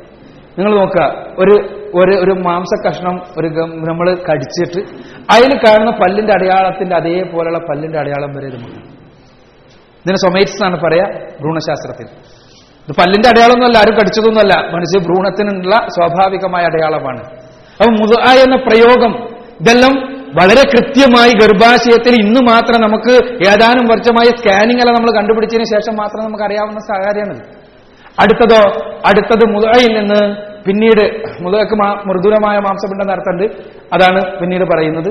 പിന്നീട് മുതല ഉണ്ടായി കഴിഞ്ഞാൽ പിന്നീട് അതിൽ നിന്ന് സുമ്മ കലക്കനൻ തുഫത്ത അലക്കത്തൻ ഫ കലക്കനൽ അലക്കത്ത മുതൻ ഫ കസൗനൽ മുതഅത്ത ഇലാമൻ. അതിൽ നിന്ന് പിന്നെ ഇലാമുണ്ടായി അസ്ഥി. അതിൽ നിന്ന് പിന്നീടാണ് അസ്ഥി ഇങ്ങനെ രൂപപ്പെടുന്നത്. പിന്നെ അസ്ഥി കൂടത്തെ മാംസം കൊണ്ട് പൊതിഞ്ഞു പിന്നീട് ലഹുമാണ് ഉണ്ടാകുന്നത്. നേരത്തെ പറഞ്ഞത് മുതയാണ് മുത എന്ന് പറഞ്ഞാൽ മൃദുലമായ മാംസമാണ്. ലഹും എന്ന് പറഞ്ഞ മാംസപേശിയാണ്. പിന്നീടാണ് പേശികൾ ഉണ്ടാകുന്നത്. അങ്ങനെ അത് പൊതിയാൻ തുടങ്ങുന്നു. അങ്ങനെയാണ് ഒരു പുതിയ പൂർണമായ ശിശു ഉണ്ടാകുന്നത്. നിങ്ങൾ നോക്കുക. തുമ്മ കല പിന്നെ അതിനുശേഷം ഒരു കലക്കൻ ആഹർ ഉണ്ടായിരുന്നാണ് ഒരു പൂർണ ശിശു. ഇതുവരെ അവിടെയും വ്യത്യാസം നിങ്ങൾ മനസ്സിലാക്കണം. വ്യത്യസ്തമായ പൂർണമായ ഒരു ശിശു ഉണ്ടായി. ഈ ശിശു ഉണ്ടാകുന്നത് വരെ ഞാൻ നേരത്തെ പറഞ്ഞ അലക്കയുടെ രംഗത്തും മുതയുടെ രംഗത്തും ഇറാമിന്റെ രംഗത്തുമെല്ലാം ഏകദേശം മറ്റെല്ലാ സസ്തനികളും മനുഷ്യനും ഒരേപോലെയാണ്. മറ്റെല്ലാ സസ്തനികൾ സസ്തനികൾ എന്ന് പറഞ്ഞാൽ നിങ്ങൾക്കറിയാലോ. പിന്നെ സസ്തനികളായ മുല കുടിക്കുന്ന മുല മുല കൊടുക്കുന്ന ജീവികൾ എല്ലാത്തിന്റെയും ഭ്രൂണപരിണാമം നോക്കിയാൽ ആ സമയത്തല്ല ഏകദേശം ഒരേപോലെയാണ് ഭ്രൂണം കണ്ടാൽ.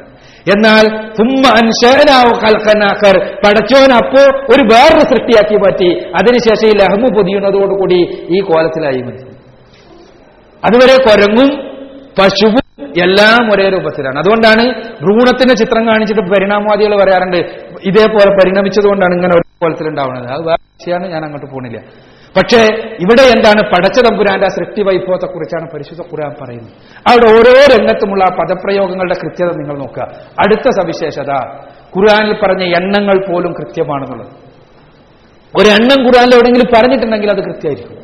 വളരെ അത്ഭുതകരമാണത്. നിങ്ങൾ ഉദാഹരണത്തിന് ഗർഭാശയത്തെക്കുറിച്ച ഖുർആനിലെ പരാമർശങ്ങൾ. ഖുർആൻ പറയുന്നത് യഖ്ലുഖുക്കും ഫീ ബുത്തൂനി ഉമ്മഹാത്തിക്കും ഖൽഖം മിൻ ബഅദി സലാസ.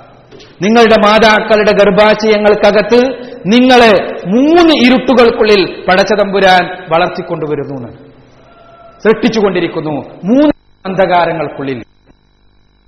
മൂന്ന് തരം അന്ധകാരങ്ങൾ. എന്താ ഈ മൂന്ന് തരം അന്ധകാരങ്ങൾ? നിങ്ങൾ നോക്കുക. ഇതാണ് നമ്മളെല്ലാവരും കിടന്ന കോലം. നമ്മൾ കിടന്നത് മൂന്ന് ഭിത്തികൾക്കുള്ളിലായിട്ടാണ്. മൂന്ന് ഭിത്തികൾ. ഒന്ന് ഉദരഭിത്തിയാണ് ആന്റീരിയർ അബ്ഡോമിനൽ വാൾ രണ്ടാമത്തെ ഗർഭാശയ ഭിത്തിയാണ് അൾട്ടി യൂട്രീൻ വാൾ മൂന്നാമത്തത് ആംനിയോൺ കോറിയോൺ മെംബ്രെയിൻ ഈ മൂന്ന് ഭിത്തികൾക്കുള്ളിലായിട്ടാണ് നാം കിടന്നത്. ഈ ഭിത്തിയെക്കുറിച്ച് പറഞ്ഞിട്ടുള്ളതോ ദുലുമാത്ത് എന്നാണ് ഏതാ? അന്ധകാരങ്ങൾ. ഈ ഭിത്തിയാണ് ഈ കുട്ടിക്ക് പൂർണമായി ഇരുട്ട് സംഭാവന ചെയ്യുന്നത്. ഈ ഇരുട്ട് നമ്മൾ പൊട്ടിച്ചാൽ കുട്ടിന്റെ വളർച്ച കഴിഞ്ഞു. വളർച്ച മുരടിച്ചു. അതുകൊണ്ടാണ് ഗർഭധാരണ സമയത്ത് എക്സ്റേയെ പോലുള്ള കാര്യങ്ങൾ ചെയ്യുമ്പോൾ വളരെ ശ്രദ്ധിക്കണം എന്ന് പറയാൻ കാരണം. ഈ ഇരുട്ട് വളരെ പ്രധാനപ്പെട്ടതാണ്. ഈ മൂന്ന് മെംബ്രൈനുകളാണ് കുട്ടിക്ക് ഇരുട്ട് നൽകുന്നത്. ഫീദുലുമാത്തി സലാസ മൂന്ന് തരം ഇരുട്ടുകൾക്കുള്ളിൽ. ആർക്ക് മുഹമ്മദ് നബി ഇതിങ്ങനെ ഓപ്പറേഷൻ ചെയ്ത് നോക്കിയിട്ട് മനസ്സിലാക്കിയതാണോ? തീർച്ചയായും അല്ല. സൃഷ്ടിച്ച പഠിച്ചവന്റെ അത്ഭുതകരമായ സൃഷ്ടിവൈഭവത്തെക്കുറിച്ച് അവൻ തന്നെ ഖുർആനിൽ പറയുന്നു എന്നുള്ളതാണ് സത്യം. ഇനി മറ്റൊരു കാര്യം ഒരിക്കൽ ശരിയല്ലെന്ന് തോന്നിയ പരാമർശങ്ങൾ പോലും പിന്നീട് ശരിയാണെന്ന് ഖുർആന്റെ കാര്യത്തിൽ ബോധ്യപ്പെടുന്നു. ഒരിക്കൽ ചിലപ്പോൾ ഖുർആാനിനെ വായിക്കുമ്പോൾ ഇത് അബദ്ധല്ലേ എന്ന് തോന്നിയ കാര്യങ്ങളുണ്ടാവും. പക്ഷേ പിന്നീട് പഠിക്കുമ്പോൾ പരിശുദ്ധ ഖുർആൻ പറഞ്ഞതായിരുന്നു ശരി നമ്മുടെ ധാരണ തെറ്റാണ് എന്ന് നമുക്ക് മനസ്സിലാകും. ഉദാഹരണത്തിന് സൂര്യൻ ചലിക്കുന്നു എന്ന പരാമർശം. ഞങ്ങളെല്ലാം ചെറുപ്പത്തിൽ പഠിച്ചിരുന്നത് സണ്ണി സ്റ്റേഷൻ എന്നാണ് സൂര്യൻ ചലിക്കാതെ ഇങ്ങനെ നിൽക്കുന്നുണ്ട് ഭൂമിയെല്ലാം അതിന് ചുറ്റും ഇങ്ങനെ ചലിച്ചുകൊണ്ടിരിക്കുന്നുണ്ട്. എന്നാൽ ഖുർആൻ എന്ന് പറഞ്ഞു എന്നും പറഞ്ഞു എന്താ? സൂര്യൻ അതിന് സ്ഥിരമായ സ്ഥാനത്തേക്ക് സഞ്ചരിച്ചു കൊണ്ടിരിക്കുന്നു ആ സ്ഥിരമായുള്ള സ്ഥാനം ഖുർആൻ മുപ്പത്തിയാറാമത്തെ അധ്യായം സൂറത്ത് യാസീനിലെ മുപ്പത്തിയെട്ടാമത്തെ വചനത്തിൽ അലീം. തീർച്ചയായും സൂര്യൻ അതിന് സ്ഥിരമായുള്ള ഒരു സ്ഥാനത്തേക്ക് സഞ്ചരിക്കുന്നു. ഇത് ഖുറാന്റെ വിമർശകന്മാർ പറഞ്ഞു മുഹമ്മദ് നബി ഇങ്ങനെ ആകാശത്തൊക്കെ നോക്കിയപ്പോൾ കിഴക്കുന്ന പടിഞ്ഞാറൊക്കെ സൂര്യൻ അങ്ങനെ പോകുന്നുണ്ട് അപ്പോൾ മൂപ്പർക്ക് തോന്നിയതാണ്. പടിഞ്ഞാറ് ഒരു സ്ഥിരമായുള്ള സ്ഥാനമാണ് അതിങ്ങനെ സഞ്ചരിച്ചുകൊണ്ടിരിക്കുകയാണ്. ഇടമറുകിന്റെ ഖുറാൻ ഒരു വിമർശന പഠനത്തിന്റെ ഒന്നാമത്തെ പതിപ്പിൽ അദ്ദേഹം ഇത് വലിയൊരു വിമർശനമായി പറയുന്നുണ്ട്. സൂര്യൻ ചലിക്കണില്ല. സൂര്യനെ സ്ഥിരമായ ഒരു സ്ഥലത്ത് നിൽക്കുകയാണെന്നായിരുന്നു അന്നത്തെല്ലാം വിചാരം. എന്നാൽ ഇന്ന് നമുക്കറിയാം സൂര്യൻ ഏറ്റവും ചുരുങ്ങിയത് നാല് തരം ചലനങ്ങളെങ്കിലും ഉണ്ട് നോക്ക നൂറ്റി അറുപത് മിനിറ്റ് ഇരുപത് സൂര്യൻ ചെയ്യുന്നുണ്ട്. ഓസിലേഷൻ എന്നാണ് പറയാ. സൂര്യന് ഇങ്ങനെ ഒരു തരം ചലനമുണ്ട്. രണ്ടാമത്തെ ദിവസങ്ങൾക്കകത്ത് സൂര്യൻ സ്വയം ഭ്രമണം ചെയ്യുന്നുണ്ട്. സൂര്യൻ സ്വയം ഭ്രമണം ചെയ്യുന്നുണ്ട്. ഇരുപത്തിയഞ്ച് ആണ് ഒരു ഭ്രമണത്തിനെടുക്കുക. ഇരുപത്തിയഞ്ച് കോടി വർഷത്തിലൊരിക്കൽ സൂര്യൻ അതിന്റെ താരാസമൂഹത്തിന് ചുറ്റും ഗാലക്ടിക് സെന്ററിന് ചുറ്റും ചുറ്റുന്നുണ്ട്. ഇരുപത്തഞ്ച് കോടി വർഷം. അതിനാണ് ഒരു കോസ്മിക് ഇയർ എന്ന് പറയാം. ഇരുപത്തഞ്ച് കോടി കൊല്ലാനാവുള്ളൂ. ഒരു പ്രാവശ്യം അത് ചുറ്റൽ പൂർത്തിയാക്കാൻ. പ്രപഞ്ച വികാസത്തിനനുസരിച്ച് ആശ ആകാശഗംഗയോടൊപ്പം സൂര്യനും ചലിക്കുന്നുണ്ട്. ഇങ്ങനെ ഏറ്റവും ചുരുങ്ങിയത് നാല് ചലനങ്ങളെങ്കിലും ഉണ്ട്. സുബാനല്ലതി പിന്നെ സോറി വശംസ തജരിയിൽ മുസ്തഖറില്ലഹ. അതിന് സ്ഥിരമായുള്ള ഒരു സ്ഥാനത്തേക്ക് അത് ചലിച്ചുകൊണ്ടേയിരിക്കുന്നു. ഇനി ഈ ചലനം ഖുർആന്റെ വെല്ലുവിളി. ഇവിടെയാണ് നമ്മൾ മനസ്സിലാക്കേണ്ടത്. പരിശുദ്ധ ഖുർആൻ നേരത്തെ ഞാൻ പറഞ്ഞതുപോലെ ഖുർആൻ വെല്ലുവിളിക്കുന്നു. ഇതിലൊരു അധ്യായത്തിന് തുല്യമായ ഒരു അധ്യായം കൊണ്ടുവരാൻ. അതോടൊപ്പം തന്നെ ഖുർആൻ വെല്ലുവിളിക്കുന്നു. അഫലായ തദബ്ബറൂനൽ ഖുർആന കാന മിൻ ഇൻദി ലവജദൂ ഇഖ്തിലാഫൻ കസീറ. നാലാമത്തെ അധ്യായം സൂറത്ത് നിസായിലെ എൺപത്തിരണ്ടാമത്തെ വചനം ഖുർആൻ പറയുന്നത് ഖുർആാനിനെ കുറിച്ച് അവർ ചിന്തിക്കുന്നില്ലേ? അതെങ്ങാനും ദൈവത്തിൽ നിന്നുള്ളതല്ല അള്ളാഹുവിൽ നിന്നുള്ളതല്ലായിരുന്നുവെങ്കിൽ അവർക്കതിൽ ധാരാളം വൈരുദ്ധ്യങ്ങൾ അബദ്ധങ്ങൾ കണ്ടെത്താൻ കഴിയുമായിരുന്നു. ഒരബദ്ധമെങ്കിലും ഖുർആാനിൽ കണ്ടെത്തിക്കഴിഞ്ഞാൽ അത് പടച്ചവനിൽ നിന്നുള്ളതല്ല എന്ന് ഖുർആൻ തന്നെ അംഗീകരിക്കാം എന്നാണ് പറയുന്നത്. ഒരബദ്ധം ലോകത്ത് ഇതുവരെ പരിശുദ്ധ ഖുർആാനിനെതിരെ വിമർശനങ്ങൾ ഉന്നയിക്കുന്ന ആളുകൾക്കൊന്നും തന്നെ വസ്തുനിഷ്ഠമായി ഒരബദ്ധമെങ്കിലും എന്ന് കണ്ടെത്താൻ കഴിഞ്ഞിട്ടില്ല. അത്ഭുതകരമാണ് ഖുർആന്റെ സ്ഥിതി. അതുകൊണ്ട് തന്നെ ഖുർആൻ നൂറ് ശതമാനം ദൈവികമാണ്. ഇതേപോലെ ഈ ആസിഡ് ടെസ്റ്റുകളെല്ലാം വെച്ച് ദൈവികവാണി എന്ന് സ്ഥാപിക്കാൻ ലോകത്ത് ഒരു ഗ്രന്ഥത്തിനും സാധ്യമല്ല എന്നുള്ളതാണ് സത്യം. അതുകൊണ്ട് തന്നെ നമ്മുടെ അറിവ് നമ്മുടെ കഴിവ് നമ്മുടെ വിജ്ഞാനം പരിശുദ്ധ ഖുർആന്റെ മുന്നിൽ സാഷ്ടാംഗം നമിച്ചു പോകുന്നു പരിശുദ്ധ ഖുർആൻ അംഗീകരിക്കേണ്ട അവസ്ഥയിൽ നമ്മൾ എത്തിച്ചേരുന്നു. അത് ദൈവികമാണെന്ന് നമ്മൾ ഉൾക്കൊള്ളുന്നു. അതുകൊണ്ട് പരിശുദ്ധ ഖുർആൻ പറയുന്നത് സത്യമാണ് എന്ന് നമ്മൾ അംഗീകരിക്കുന്നു. അതാണ് നമ്മുടെ വിശ്വാസത്തിന്റെ അടിത്തറ. അതല്ലാതെ കേവലം വാപ്പയും ഉമ്മയും പറഞ്ഞു തന്നു എന്നുള്ളതല്ല വിശ്വാസത്തിന്റെ അടിത്തറ. പടച്ചവന്റെ വേദഗ്രന്ഥമാണ് പരിശുദ്ധ ഖുർആൻ. ആ പരിശുദ്ധ ഖുർആനുമായി കടന്നു വന്ന പ്രവാചകനാണ് അന്തിമ പ്രവാചകനായ മുഹമ്മദ് റസൂൽ അലൈഹി സ്വലം അതുകൊണ്ട് അത് പൂർണമായി ബോധ്യപ്പെട്ടുകൊണ്ട് ആണ് നമ്മൾ അംഗീകരിക്കുന്നത്. അതല്ലാതെ ആരെങ്കിലും പറഞ്ഞതുകൊണ്ടോ ആരുടെയെങ്കിലും കേവലമായ പാരമ്പര്യ വിശ്വാസമായതുകൊണ്ടോ അല്ല. ഇത് സത്യമാണ്. ഇത് തെളിയിക്കുവാൻ നാം സന്നദ്ധമാണ്. അത് അത് സത്യമാണ് എന്നുള്ളത് കൊണ്ട് വേറെ ഏതെങ്കിലും സത്യമാണ് എന്ന് അംഗീകരിക്കുവാൻ മറ്റൊരാൾക്കൊരു അവകാശവുമില്ല എന്ന് നാം പറയുന്നില്ല. പക്ഷേ ഇത് സത്യമാണെന്ന് നാം പറയും. ഇതാണ് സത്യമെന്ന് പറയും. ഇത് സത്യമാണ് എന്ന് നാം തെളിയിക്കും. ഇത് സത്യമാണ് എന്ന് നമ്മൾ പ്രചരിപ്പിക്കും എന്നുള്ളതാണ് നാം ചെയ്യുന്ന ദൗത്യം. ഈ ഖുർആാനിനെ നാം അറിയപ്പെടുക മറ്റുള്ളവർക്ക് ഖുർആാന്റെ സന്ദേശം എത്തിക്കുക. അതാണ് നാം ചെയ്യേണ്ട പ്രധാനപ്പെട്ട ഒരു കടമ എന്ന് സൂചിപ്പിച്ചുകൊണ്ട് ഈ വിഷയം നിങ്ങളുടെ മുന്നിൽ സമർപ്പിക്കുകയാണ്. വാഹൃദവാന അഹമ്മദ് റബുലാലമി വലൈക്കും